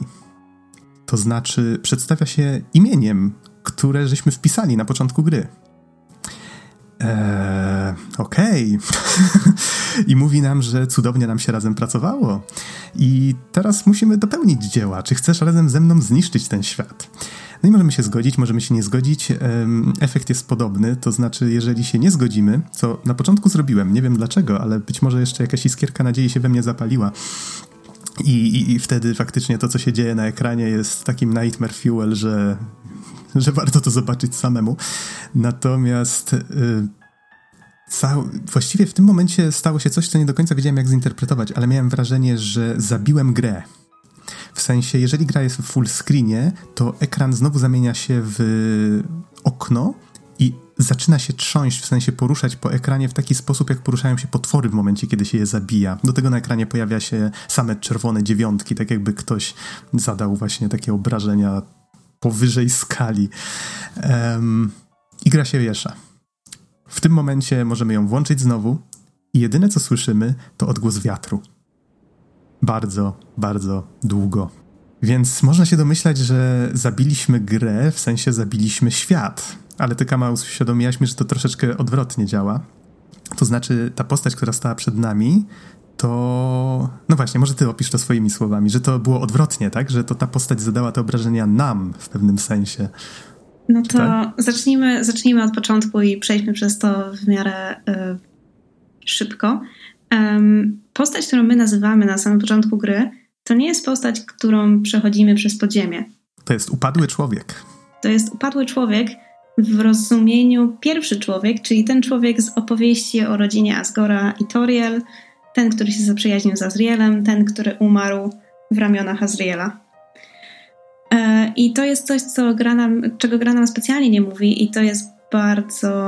E, no to, to miesza szyki w większości graczy, chyba wszystkim graczom. Dopiero jakby po fakcie, po zakończeniu mojej pierwszej gry e, weszłam na Wikipedię zaczęłam inwestygować temat. Ale to już e... chyba, przepraszam, że ci przerwę, to mm -hmm. chyba już na Pacific, y, Pacific Rim, chciałem powiedzieć, Jezu, Pacifist, Pacifistranie y, jest wytłumaczone, że hej, jak się nazywasz, tak? Że w sensie ta tak, nasza tak, tak. postać... W momencie, gdy, gdy kończymy walkę z Azrielem i z nim rozmawiamy, E, jeżeli wrócimy do samych ruin, to Azriel w pewnym momencie mówi, że no, w sumie to wiedziałem, że nie jesteś nią albo nim, e, ale chciałam udawać, bo potrzebowałem przyjaciela. Masz na imię Frisk, tak? To bardzo ładne imię. Okazuje się, że postać, którą sterujemy, tak naprawdę ma na imię Frisk, ale to nie jest takie proste, bo jednocześnie jesteśmy postacią, którą sami nazwaliśmy, ale jesteśmy tylko jej duchem. E, bo okazuje się, że postać, którą my nazywamy, która swoją drogą według Lora nazywa się Kara lub Czara. E, z tego, może, co sprawdzałam oficjalne... Jak możemy się domyślać, mhm. jest to od charakter, tak? Bo pisze tak, się tak dokładnie. tak samo. E, z tego, co sprawdzałam w oficjalnych źródłach, e, oficjalna wymowa to Kara. I jakby jej dusza lub jego dusza jest gender neutral. Żyje w tym świecie, jednak jest uśpiona w kwiatach tak samo jak była dusza Flałego, ale dusza Flałego została obudzona przez Alfys, a dusza Kary po prostu leżała i czekała na kolejnego człowieka, który ją spotka. E, I w momencie, gdy Frisk spada do podziemia, to obecność determinacji nowej, silnej ludzkiej duszy budzi wtedy Karę, która doczepia się do Friska i po części steruje jego, e, jego zachowaniami. Tutaj nie jestem pewien, gdzie to było wspomniane w grze, ale na wiki znalazłem informację, zresztą przykleiłem cię wcześniej, że e, Toriel, jak a, chyba wiem, gdzie to było wspomniane. Przed walką ze Zgorem jest taki rząd trumien. I w tych trumnach są, na, na, nich są narysowane właśnie kolorowe serduszka, więc można się domyślić, że każda z nich jest poświęcona kolejnemu człowiekowi, który zginął. I jedno z tych serduszek jest czerwone, to jest trumna dla nas. Sęk w tym, że my tak myślimy, bo tak naprawdę jest to chyba ta. Yy, jest to trumna właśnie kary, tak? Tak. I kara, w sensie czerwone serduszko, którym kierujemy w trakcie walki, to jest reprezentacja duszy. Później właśnie w walce z tym Nightmare Flowim pojawiają się serduszka w, innych in, w różnych innych kolorach, czyli właśnie te, te pozostałe dusze. Um, i z tego co pamiętam, w zależności od ranu, od tego co się robi w grze, jest inny komentarz na temat tej trumny. Jest, jak się robi genocide, to wtedy pojawia się głos, że hmm, ta trumna jest tak, tak wygodna, na jaką wygląda. E, I to mówi do nas już wtedy kara, tak? tak. Bo, bo ciało kary znajdowało się w tym. Potem Toriel, wynosząc się z zamku, zabrała yy, karę i pochowała ją czy go w, tam w tym obok tego miejsca, gdzie mieszka, czyli jak się można domyśleć, w, dokładnie w miejsce, gdzie nasza postać spada. Więc to jest też, właśnie spadamy na takie mm, łoże z kwiatów, tak? Więc można się domyśleć, że to jest właśnie to miejsce, gdzie, gdzie ta dusza właśnie wchodzi we Friska, czyli w awatara, którym kierujemy, jakby na to nie patrzeć. E, I jeszcze jedną rzecz chciałem powiedzieć. A, w zależności od ranu, inny jest komentarz na temat tej trumny, że tam chyba w innym ranie było, że to jest trumna, ale jest pusta, tak? I to już było dość zaskakujące, więc można sobie połączyć właśnie te rzeczy, które się wyświetlają przy różnych ranach i, i, i jakąś tam historię z tego ułożyć. Domyślam się, że właśnie fani wyspekulowali to, że Toriel zabiera to ciało. Nie, bo nie pamiętam, gdzie to było powiedziane tak per se. Mm, też, też nie pamiętam, więc możliwe, że po prostu sami to jakby wywnioskowali. E, ale zmienia się dużo więcej niż tylko sam flavor text do niektórych itemów. Um, w zależności od tego, jak będziemy grali, zmienia się sama postać kary, bo kara to jest taki ciekawy przypadek, w którym ta postać istniała wcześniej w świecie gry i robiła jakieś rzeczy, które, których już nie da się zmienić, ale jednocześnie, jak się potem okazuje, my w tym momencie gramy jako kara, czyli ten bezcielesny duch tego pierwszego upadłego człowieka. I w zależności od tego, jak my się będziemy zachowywali, zmienia się interpretacja charakteru samej kary. Jeżeli gramy pacyfista, to okazuje się, że Kara była może nie najlepszym człowiekiem, może trochę samolubnym, może lekko socjopatycznym, ale tak nadal w granicach normy e, i chciała uwolnić e, potwory z podziemia. Dlatego zasugerowała Azrielowi, że zje te trujące kwiatki, oni się połączą, zniszczą barierę, wszystko będzie super. Niestety plan się nie udał, oboje tragicznie zmarli, no i potem jej dusza doczepia się do duszy Friska i usiłuje wszystko naprawić udaje się i wszystko jest super. I wtedy Azriel na sam koniec rozpoznaje już, że Frisk jest swoją własną osobą, a że Kara była kompletnie oddzielna. Z drugiej strony, jeżeli zdecydujemy się grać Genocide, e, to postać Kary zmienia się w kompletnego psychopatę, który spadł do podziemia, być może specjalnie, być może przez przypadek, nie jest to powiedziane, e, ale zdecydowanie chce wszystkich zamordować, chce zniszczyć cały świat. Żeby to zrobić, potrzebuje jak najwięcej mocy, dlatego udaje normalne dziecko, udaje przyjaciela Azriela i wpędza go w pułapkę, w której wiedziała, że prawdopodobnie Azriel zginie. Sama nie planowała zginąć, ale niestety wydarzył się ten wypadek z ludźmi, który, którzy ich zaatakowali, a Kara wtedy nie miała pełnej kontroli nad łączonym ciałem jej i Azriela, więc nie była w stanie ich zaatakować. No więc ginie i nie ma szansy na zemstę, dopóki nie pokazuje się nowy host w postaci Friska.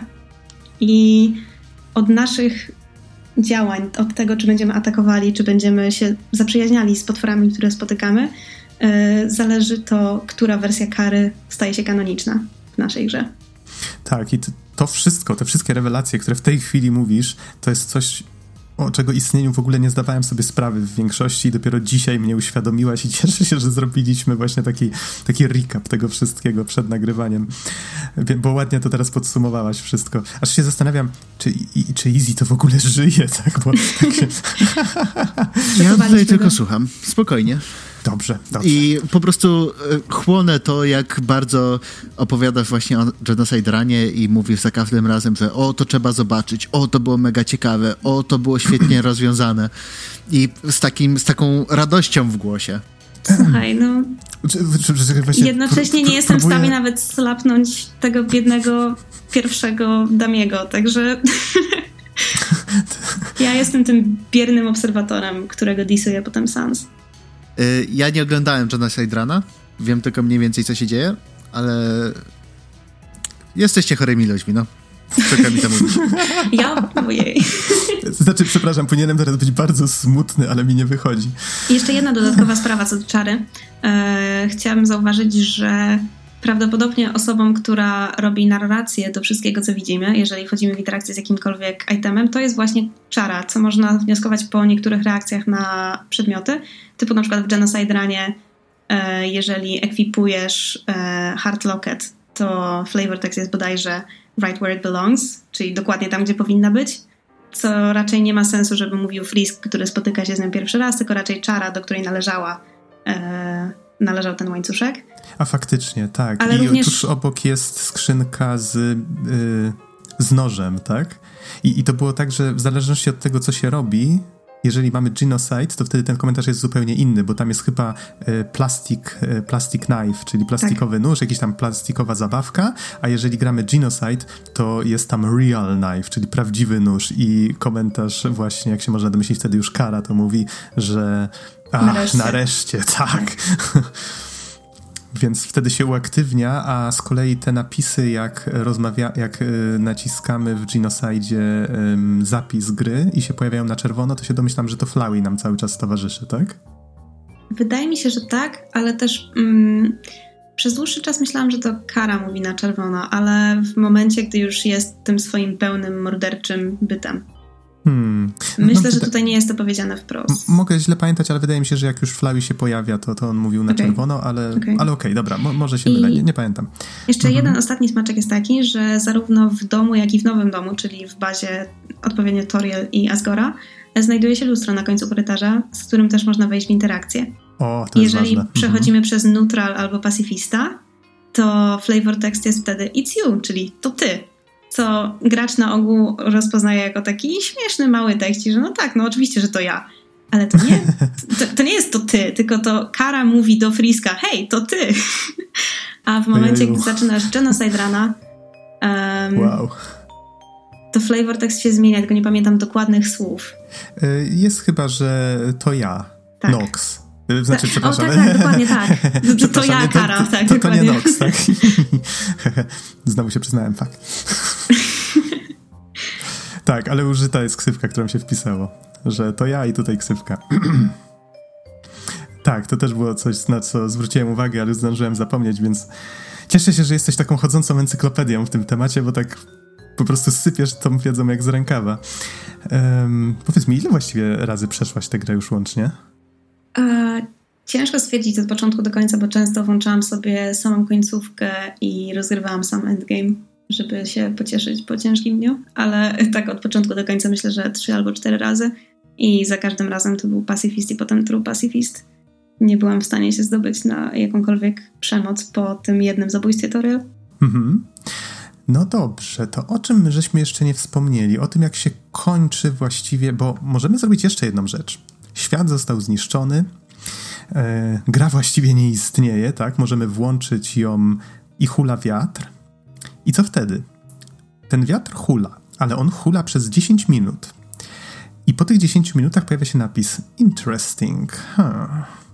I no, już po rozmowie z tobą wiem, że to po prostu mówi Kara, która stwierdza, że ona nas wcześniej y, y, ona nas wcześniej zaatakowała, niezależnie od tego, czy się zgadzamy na to, że chcemy zniszczyć ten świat razem z nią, czy, yy, czy, czy się nie zgadzamy. Chociaż domyślam się, że jak się zgadzamy, to ona po prostu niszczy świat, a my niejako wypadamy z niego, tak? Bo jesteśmy Wtedy po prostu chwali graczem. cię, że jesteś super partnerem, będziemy zawsze razem i zaczyna niszczyć świat. I zaczyna niszczyć świat i domyślam się, że my po prostu wtedy włączamy grę raz jeszcze, albo ona po prostu, jeżeli się dowiaduje, że my nie chcemy zniszczyć jednak tego świata, to po prostu niszczy go razem z nami i nieważne. Ale potem, jak właśnie ten wiatr hula i my te 10 minut zostawimy grę i wrócimy, to się okazuje, że ona się dziwi. Mówi, hej, no właściwie po co tu wracasz? Z, już doprowadziłeś do zniszczenia tego świata, um, więc co tu na ciebie jeszcze czeka, tak? I tam chyba pojawia się pytanie, czy myślisz, że jesteś ponad konsekwencjami? Niezależnie od tego, co, co powiemy, to rozmowa toczy się dalej, ale tak, możemy powiedzieć po prostu, że tak, myślę, że jestem ponad konsekwencjami albo nie. I ona wtedy, y, Kara nam daje taką opcję, że wiesz co, mogę właściwie bo widzę, że chcesz, żeby ten świat wrócił, tak? Nie wiem po co, ale okej. Okay. Jeżeli dasz mi swoją duszę, czy właściwie nie, nie mówi nam, że chodzi o duszę. Jeżeli dasz mi coś, to wtedy ja ten świat przywrócę, zresetuję go. Czyli tak jak mieliśmy zawsze w menu głównym opcję reset zaraz obok wczytania gry, tak teraz nie mamy menu głównego, po prostu świat gry nie istnieje, tak? Jest czarny ekran, hulanie wiatrów w słuchawkach i, i po iluś tam minutach pojawia się ten tekst. Um, no i jeżeli się zgodzimy, jeżeli się nie zgodzimy, to mówi, dobra, to tkwi sobie tutaj w nieskończoność. No i wtedy musimy grę zresetować i znowu poczekać 10 minut. Natomiast jeżeli się zgodzimy, to wtedy mówi wprost, że okej, okay, w takim razie twoja dusza jest teraz moja i następuje reset. Po prostu gramy dalej, tak? Jak gdyby nigdy nic. Możemy sobie znowu wybrać którąkolwiek ze ścieżek chcemy. Z tego, co wyczytałem na wiki, faktycznie gra w różny sposób reaguje i na to, w jaki sposób, w, jaką, w jakiej kolejności będziemy przechodzić terany, czy najpierw True Pacifist, czy najpierw Genocide, jak to zamienimy, to reakcje niektórych postaci będą trochę inne. I nawet jeżeli powtórzymy Genocide po zresetowaniu tego świata w ten sposób, to yy, Kara zacznie się nam dziwić, po co żeśmy to znowu zrobili, tak? Więc jest tu dużo takich elementów. Jestem pewien, że dużo więcej niż my tutaj żeśmy omówili. Nawet nie wspomnieliśmy o wielu różnych postaciach pobocznych, więc jeżeli nie graliście, a słuchacie tego i was to zainteresowało, to, to nadal macie sporo do odkrycia, wbrew pozorom. No i właśnie mamy ten zresetowany świat i chyba najważniejsza rzecz, którą to zmienia, to to, że gra pamięta. To znaczy, jeżeli wrócimy do, do tego, tego świata i zrobimy True Pacifist, to odbywa się coś, co fani nazywają jako soulless pacifist, czyli pacyfista bez duszy. Zakończenie jest to samo, i jeżeli ta scenka się pojawi, o której już żeśmy wspominali, że y, przynosi nam ciasto i, i Frisk śpi gdzieś tam pod ścianą w łóżku, to drzwi się zamykają, ciasto leży na podłodze i Frisk nagle odwraca się w stronę ekranu z czerwonymi oczyma, tak jak właśnie Kara na tym ostatnim ekranie, który jest takim nightmare fuelem. I my już wiemy, że gra pamięta i nigdy, nigdy tego nie zapomni, tak, że, że zrobiliśmy to, co zrobiliśmy, nieważne jak bardzo byśmy potem tego nie resetowali i nie wracali do, próbowali naprawić wszystkie swoje błędy. Sprzedałeś duszę Nox. Przyzwyczaję się do tego. Wiem. E, to znaczy, tutaj... mogę zawsze skasować save'a. Nie, to, to, to, to, nie ma takich cheatów tutaj. Ale my pamiętamy. Ojej, no tak, teraz jest to już na taśmie. Więc trzeba skasować podcast. Sieb 9999.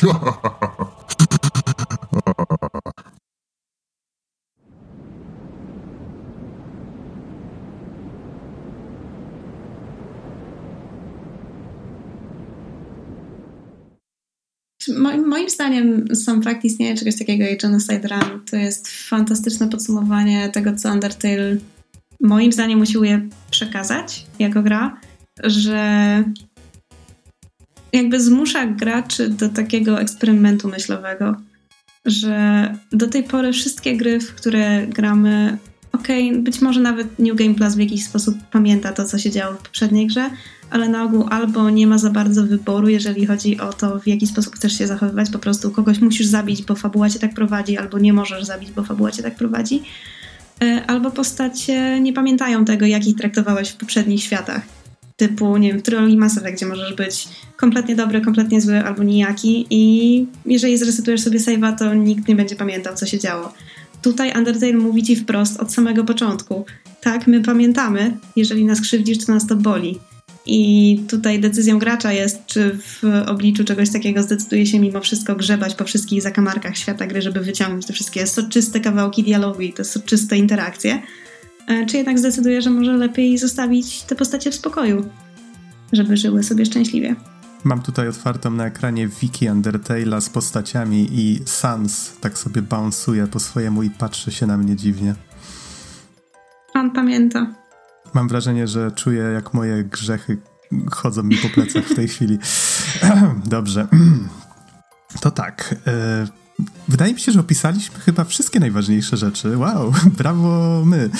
Natomiast e, czy jest jeszcze coś, o czym chcielibyśmy wspomnieć? Wydaje mi się, że jest jeden taki, taka ciekawostka właściwie, o której mi kiedyś opowiedziałaś, że jest tu postać w tej grze, która, co do której pojawiają się tylko pewne domysły i że została tak. ona ostatecznie do gry nie wrzucona, ale te, te domysły pozostały. Część z nich chyba została przez Tobiego wypaczowana w, jakiś, w jakiejś znaczy, formie? Wrzucona, nie wrzucona. Okej, okay, w międzyczasie zrobiłam sobie troszkę badań na ten temat, no bo ja grałam w Undertale'a mm, parę miesięcy potem jak wyszedł i gra była wtedy jeszcze, z tego co pamiętam, na patchu 1.0.0.0.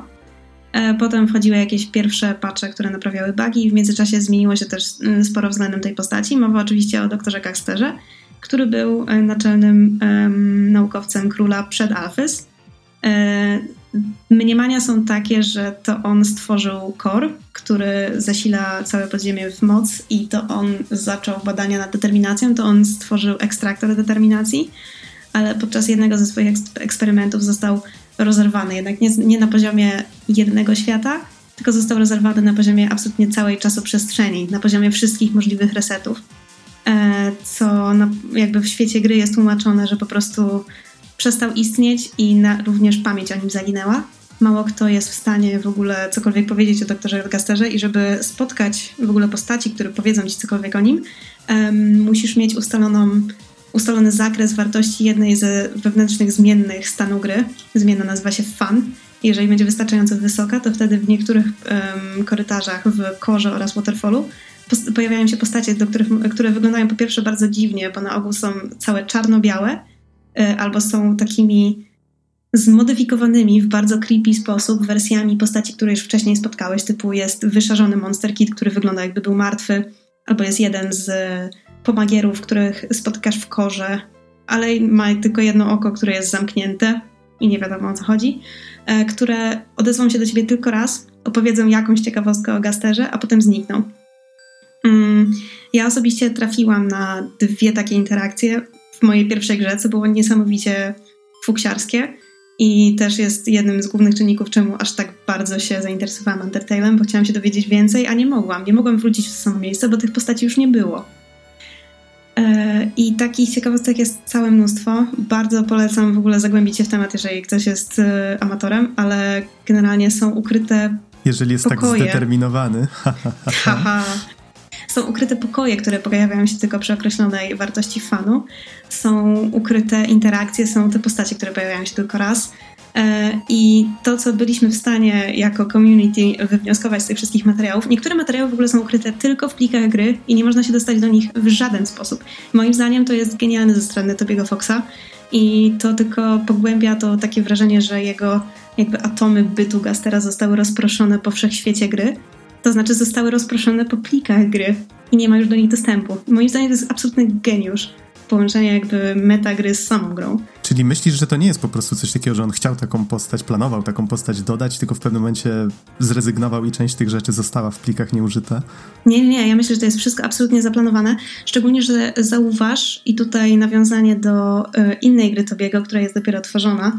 W Deltarune początek A, właśnie, gry. Właśnie nim zaczniemy o, mówić tak. o Deltarune, y, nie planujemy go spoilować w żaden sposób, czy tak? Okej, okay, okej, okay, tak, nie, nie, nie planujemy, nie, znaczy zaspoilowałam w tym momencie pierwsze dwie sekundy gry, przepraszam, okej. Okay. Ojej, dobrze. A, właśnie, to jest ważna rzecz, o której warto wspomnieć powstał sequel. Znaczy, przepraszam, to nie jest sequel, to jest gra, która nie, nie ma to... zupełnie nic wspólnego, tak? Y, my mówiliśmy o tym w trakcie recenzji, bo już nie pamiętam. Y, nie, kompletnie nic. Chyba nie, właśnie, to jest dość istotne. To znaczy, ja już przechodząc grę dowiedziałem się, że powstał, e, powstał mm, Deltarune i Deltarune tytuł, nie wiem czy to jest spoiler czy nie, ale który podejrzanie, podejrzanie podobnie wygląda jak Undertale i... I Deltarune w sensie... to jest anagram Undertale. dokładnie tak, nie wiedziałem czy mogę to powiedzieć, czy to jest jakiś spoiler czy nie. ale jest to, jest to zabawny fakt. Natomiast gra wyszła 31 października 2018 i jest to tak trochę ponad miesiąc po wersji switchowej zwykłego Undertale'a, więc widać, że to było takie budowanie napięcia. I z tego, co żeście mi wspomnieli przed nagrywaniem, to Deltarune wyszło tak właściwie bez zapowiedzi. W ogóle Tobi jakby nie, nie, nie teasował, Dokładnie że ta gra tak. się pojawi. Po prostu wow. pojawiła się paczka do ściągnięcia. I jest to pierwszy chapter, tak? W tak. sensie jest plan są planowane kolejne. Tak. Okej. Okay. I, I, jak rozumiem, y, fakt, że jak to wspomniałaś, Tobi mówił, że mm, ta gra nie ma nic wspólnie, zupełnie wspólnego z Deltarunem, ale, znaczy z Undertale'em, ale jest mimo to na stronie napisane, że że proszę nie grać przed ukończeniem Undertale'a, tak? Nie, wydaje mi się, że jednak chyba wspominaliśmy o tym odrobinę. Absolutnie można zagrać moim zdaniem w Deltarune nie mając do tego tła i nadal to będzie wartościowa historia, przynajmniej Aha. na tyle, na ile jest skończona w tym momencie, ale jeżeli ma się tło z Undertale'a, to jest to 8 razy bardziej większa frajda. Im więcej wie się właśnie takich smaczków, tym bardziej moim zdaniem Deltarune staje się również intrygujący. Więc jeżeli graliście w Undertale'a, nie graliście jeszcze w Deltarune, to gorąco zachęcam. Ja sama tam jeszcze nie odkryłam wszystkiego. Hmm. Mam przeczucie, że ten podcast będzie kiedyś kontynuowany. Na pewno. Okej. Okay to o jeszcze jedna, jedna, no, no, no. jedna, jedna ostatnia rzecz jeszcze o Gasterze. To znaczy, cokolwiek chcesz jeszcze dodać, e, mhm. mów. Póki, wiesz, póki jeszcze gadamy, to wpakujmy ile, ile się da. Tak? Pewnie. E, interesującą rzeczą z Gasterem było to, że jeżeli już się trafi do takiej jednej ukrytej komnaty, w której on stoi, e, można z nim wejść w interakcję, oczywiście tylko raz. Wydaje z siebie absolutnie przerażający dźwięk. Polecam sobie znaleźć na YouTubie ten klip. E, I okazuje się, że Gaster również mówi swoją własną czcionką, tak samo jak Sans i Papyrus, po czym można teoryzować, że być może by również był szkieletem i być może są ze sobą jakoś spokrewnieni. E, I otóż Gaster mówi w czcionce Wingdings, która jest znana z tego, że jest dosyć nieczytelna i składa się głównie z rąk. Z czego? Z rączek. To są takie mm, infografiki. To jest czcionka, która ma na celu uzupełnianie, nie wiem, komunikatów jakimiś pierwotnymi emotkami. I on okay. tylko w taki sposób komunikuje się ze światem. Chyba wiem, o czym, o czym mowa. A właśnie, bo wspomniałeś o tym fan, tak? O tej zmiennej. Powiedz mi, czy to jest coś, co da się modyfikować poprzez gameplay, czy trzeba to koniecznie zmieniać w plikach gry? Gameplay ustawia fan losowo, z tego co czytałam. Za każdym razem, gdy zmieniasz e, pokój, twój fan się zmienia o jakiś inkrement i możesz albo po prostu przechodzić z pokoju do pokoju, z pokoju do pokoju i czekać, aż trafisz w tę stronę, co trzeba. E, albo można edytować pliki gry, jeżeli grasz na PC albo na Macu. Aha, czyli miałaś po prostu bardzo dużego farta, że trafiłaś na te postacie wtedy. Miałam ogromnego farta. Znaczy nie, nie trafiłam na tę ukrytą komnatę, to już faktycznie znalazłam sobie na, na forach i na YouTubie, e, ale trafiłam na dwie postacie i to był niesamowity fart, tak. Mhm. E, swoją drogą, jeszcze przypomnij mi później, że o jednej ukrytej komnacie mamy wspomnieć. E, wspomniałeś mi o czymś takim ciekawym, że jeszcze e, potwory niektóre opowiadają o tym doktorze, profesorze, tak, czy, tym naukowcu. To, takie wskazówki, które zostały i które można, że powiedzmy jeden z przeciwników właśnie w tej krainie ognia, jak się z nim walczy, to on wspomina coś, co Akurat, że ktoś słucha, czy nie wiem, czy to jest istotne, czy nie? To znaczy, to, to nie było w trakcie walki, to jest jedna z tych postaci, o których wspominałam, że są jakby tymi sprite'ami takimi zedytowanymi i one, one się pokazują tylko wtedy, jeżeli masz określoną wartość, e, określoną Aha, wartość fanu. Okej, okay, to źle to tak. zrozumiałem na początku. I, I coś, że mówi, że nie powinniśmy rozmawiać o kimś, są, kto cały tak, czas słucha? Są, są dokładnie chyba trzy postacie w korze, które mogą się pojawić w różnych miejscach i ta, o której my teraz mówimy, to postać, która mówi, że doktor Gaster był bardzo inteligentny, ale jego tam, jego arogancja spowodowała jego zagładę, wpadł do swojego e, wynalazku i wtedy trzy kropki, a nieważne, to nie uprzejme rozmawiać o kimś, kto cię słucha i wtedy znika. I to jest ta postać, którą ja znalazłam w naturalny sposób w swoim playthrough i byłam po prostu wmurowana w fotel. Wow. Okej, okay, to rozumiem twoją fascynację tematem w takim razie. E, Okej, okay, czyli to tak jakby zakładać, że ten, ta postać faktycznie istnieje tam wszędzie, tak? Gdzie, tak. Gdziekolwiek by nie spojrzeć. Okej. Okay. No to jest ciekawa rzecz. A jeszcze z, z, takich innych może ciekawostek, no bo jest tego tam sporo. Bardzo mi się podobała komnata z, mm, z jak to było? Z magicznym artefaktem. Tak, tak, tak. czerwona kula taka leży na postumencie. Później się można dowiedzieć, że, że to Undyne chyba schowała tę kulę. Może nie będę tłumaczył, co tam się dzieje. Powiedzmy, że to nie ma nic wspólnego z fabułą, ale jest to bardzo zabawny, bardzo zabawna scenka. I, i mechanicznie też, i gameplayowo. Um, Natomiast chciałem wspomnieć o innej ukrytej komnacie. Jest komnata w grze, która ma, po prostu możemy natrafić gdzieś tam przed Snowdine na taką jaskinię. W tej jaskini jest właśnie, są jakieś takie ozdobne drzwi i w ogóle nie znalazłem sposobu, jak je otworzyć, no więc w pewnym momencie domyśliłem się, że jest to bardzo trudne. Zacząłem czytać na ten temat i się okazało, że jeżeli w napisach końcowych, y, jak jest sekcja w True Pacyfiście dla y, Special Thanks, specjalne podziękowania, to nagle pojawiają się różne um, pojawiają się właśnie imiona i nazwiska osób, którym tobie chciał podziękować i zaczynają nas atakować te napisy, zaczynają frunąć w naszą stronę albo musimy je omijać, tak jak taki wielki bullet hell. Jeżeli nie damy się przez żaden z tych napisów trafić i chyba spełnimy jeszcze jakieś warunki, to możemy wtedy otworzyć te drzwi. Tak. Tam jest chyba jeszcze jakiś przeciwnik, który się tylko tam pojawia w tym pokoju. Jest jakaś niewielka szansa, że się zjawi, albo po jakimś czasie się pojawia jakiś wieloryb czy coś takiego. I to jest mm. chyba potwór zaprojektowany przez jednego z graczy, jeżeli dobrze pamiętam. Natomiast w samym tym pokoju ja go nie widziałem, ale czytałem na jego temat, że jest to takie trochę nawiązanie do mm, takiego żartu twórców Silent Hilla, gdzie jedno z zakończeń zakładało, że e, całą, całym światem Silent Hilla kieruje jeden piesek przy konsolecie jest to zwane, znane jako dog ending. I, I tutaj też nagle się okazuje, że jest pies, który siedzi gdzieś tam i kontroluje cały świat Undertale'a i chyba nie wiem, czy to fani podejrzewają, czy to Tobi jakoś tam zasugerował, że to on jest tymi wszystkimi psami, które się pojawiają w grze, czy coś przekręciłem? Znaczy, to, to jest dosyć e, jasno powiedziane przez samego Tobiego. On na Twitterze przez długi czas, nie wiem, czy nadal e, miał jako awatar właśnie ikonkę Annoying Doga. E, I jest dosyć mocno sugerowane również w grze, że ten pies to jest właśnie twórca gry, no, a że Tobi jest twórcą, no to jakoś tak połączyliśmy kropki jako fandom. Okej. Okay. No dobrze, to w sumie podobny przypadek jak z Temim. Bo, bo Temi to kim jest Temi właśnie?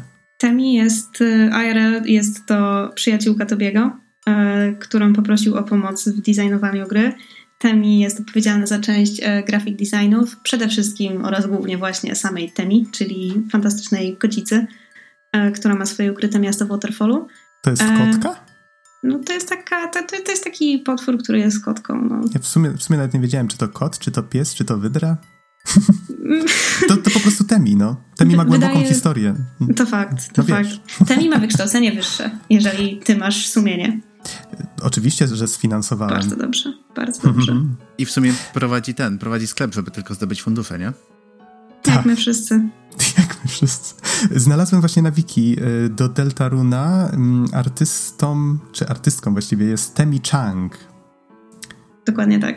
Więc to domyślam się, że to o niej właśnie mowa, tak? I chyba w Undertale'u też pewnie jest wymieniona w takim razie. Tak, jest arty- jako jedyna Temi Chang. A w Deltarunie jeszcze jedna osoba. Dobrze, powiedzcie mi, czy o czymś jeszcze chcielibyśmy wspomnieć? Tak, jako ciekawostka, tak, jako coś, taki fun fact, jeżeli ktoś już przeszedł i, i po prostu chciałby może posłuchać jakąś zwariowaną historię, czy już po prostu stwierdzamy, że powiedzieliśmy na tyle dużo, że chyba wystarczy. Jak ktoś chciałby mm. odkryć więcej, to niech, niech się bawi sam, tak? Na pożegnanie jeszcze jeden bardzo rzadki event, który mi się też wydarzył, ale już w moim drugim playthrough. W mhm. momencie, gdy jesteś w Snowdin, jest taki pokój na północ, w której jest e, rzeka i wędka, do której jest przyczepiony jakiś papierek. E, jeżeli wejdziesz w interakcję z papierkiem, okazuje się, że jeden z potworów usiłuje w ten sposób znaleźć partnerkę, bo usłyszał kiedyś wyrażenie, że jest dużo ryb w oceanie i wziął to bardzo dosłownie. Więc ha. na karteczce jest jego numer telefonu i zachęca do kontaktu. E, ale w momencie, gdy wchodzisz do tego pokoju, jeżeli twój fan value też będzie w jakimś określonym zakresie, e, to będzie event, w którym ktoś zadzwoni na twój telefon, który dała ci Toriel, ale nie będzie chciał wcale się e, dodzwonić do ciebie. I sama treść tego, w jaki sposób do ciebie zadzwoni, kogo będzie szukał, też zależy od fan value. I jeżeli to będzie jedna bodajże konkretna wartość, to wtedy powie, że chciałby rozmawiać z G, a nieważne. I fani teoryzują, że chodzi mu o Gastera, chociaż oczywiście jest też szereg innych postaci, których imiona zaczynają się na G. ale jakby byłoby to dosyć konsystentne z resztą um, odwołań do Gastera. Hmm, okej. Okay. Dobrze, czy macie jakiś pomysł na myśl końcową? Tak jak wspomniałem, jeżeli tego słuchacie, a na przykład nie przeszliście gry, bo stwierdziliście, a i tak nie będę tego przechodził i jakoś was to zainteresowało. Nie wspomnieliśmy o wielu rzeczach, zwłaszcza właśnie o postaciach pobocznych, o jakichś tam wydarzeniach, bossach. Y, jest tego sporo, różne są zależności, na przykład jak taką walkę można przejść albo nie. Tutaj mam na myśli głównie spotkanie z pajęczycą. Nie będę może wchodził w szczegóły, tak jak mówię, warto też zagrać samemu i te takie mniej istotne rzeczy po prostu poodkrywać samemu. Ehm... Dobrze, pozostawię wam myśl końcową. Jak chcielibyście zakończyć ten podcast? Czekam na Deltarune. Część drugą. Dokładnie. I nie przyszedł nikt.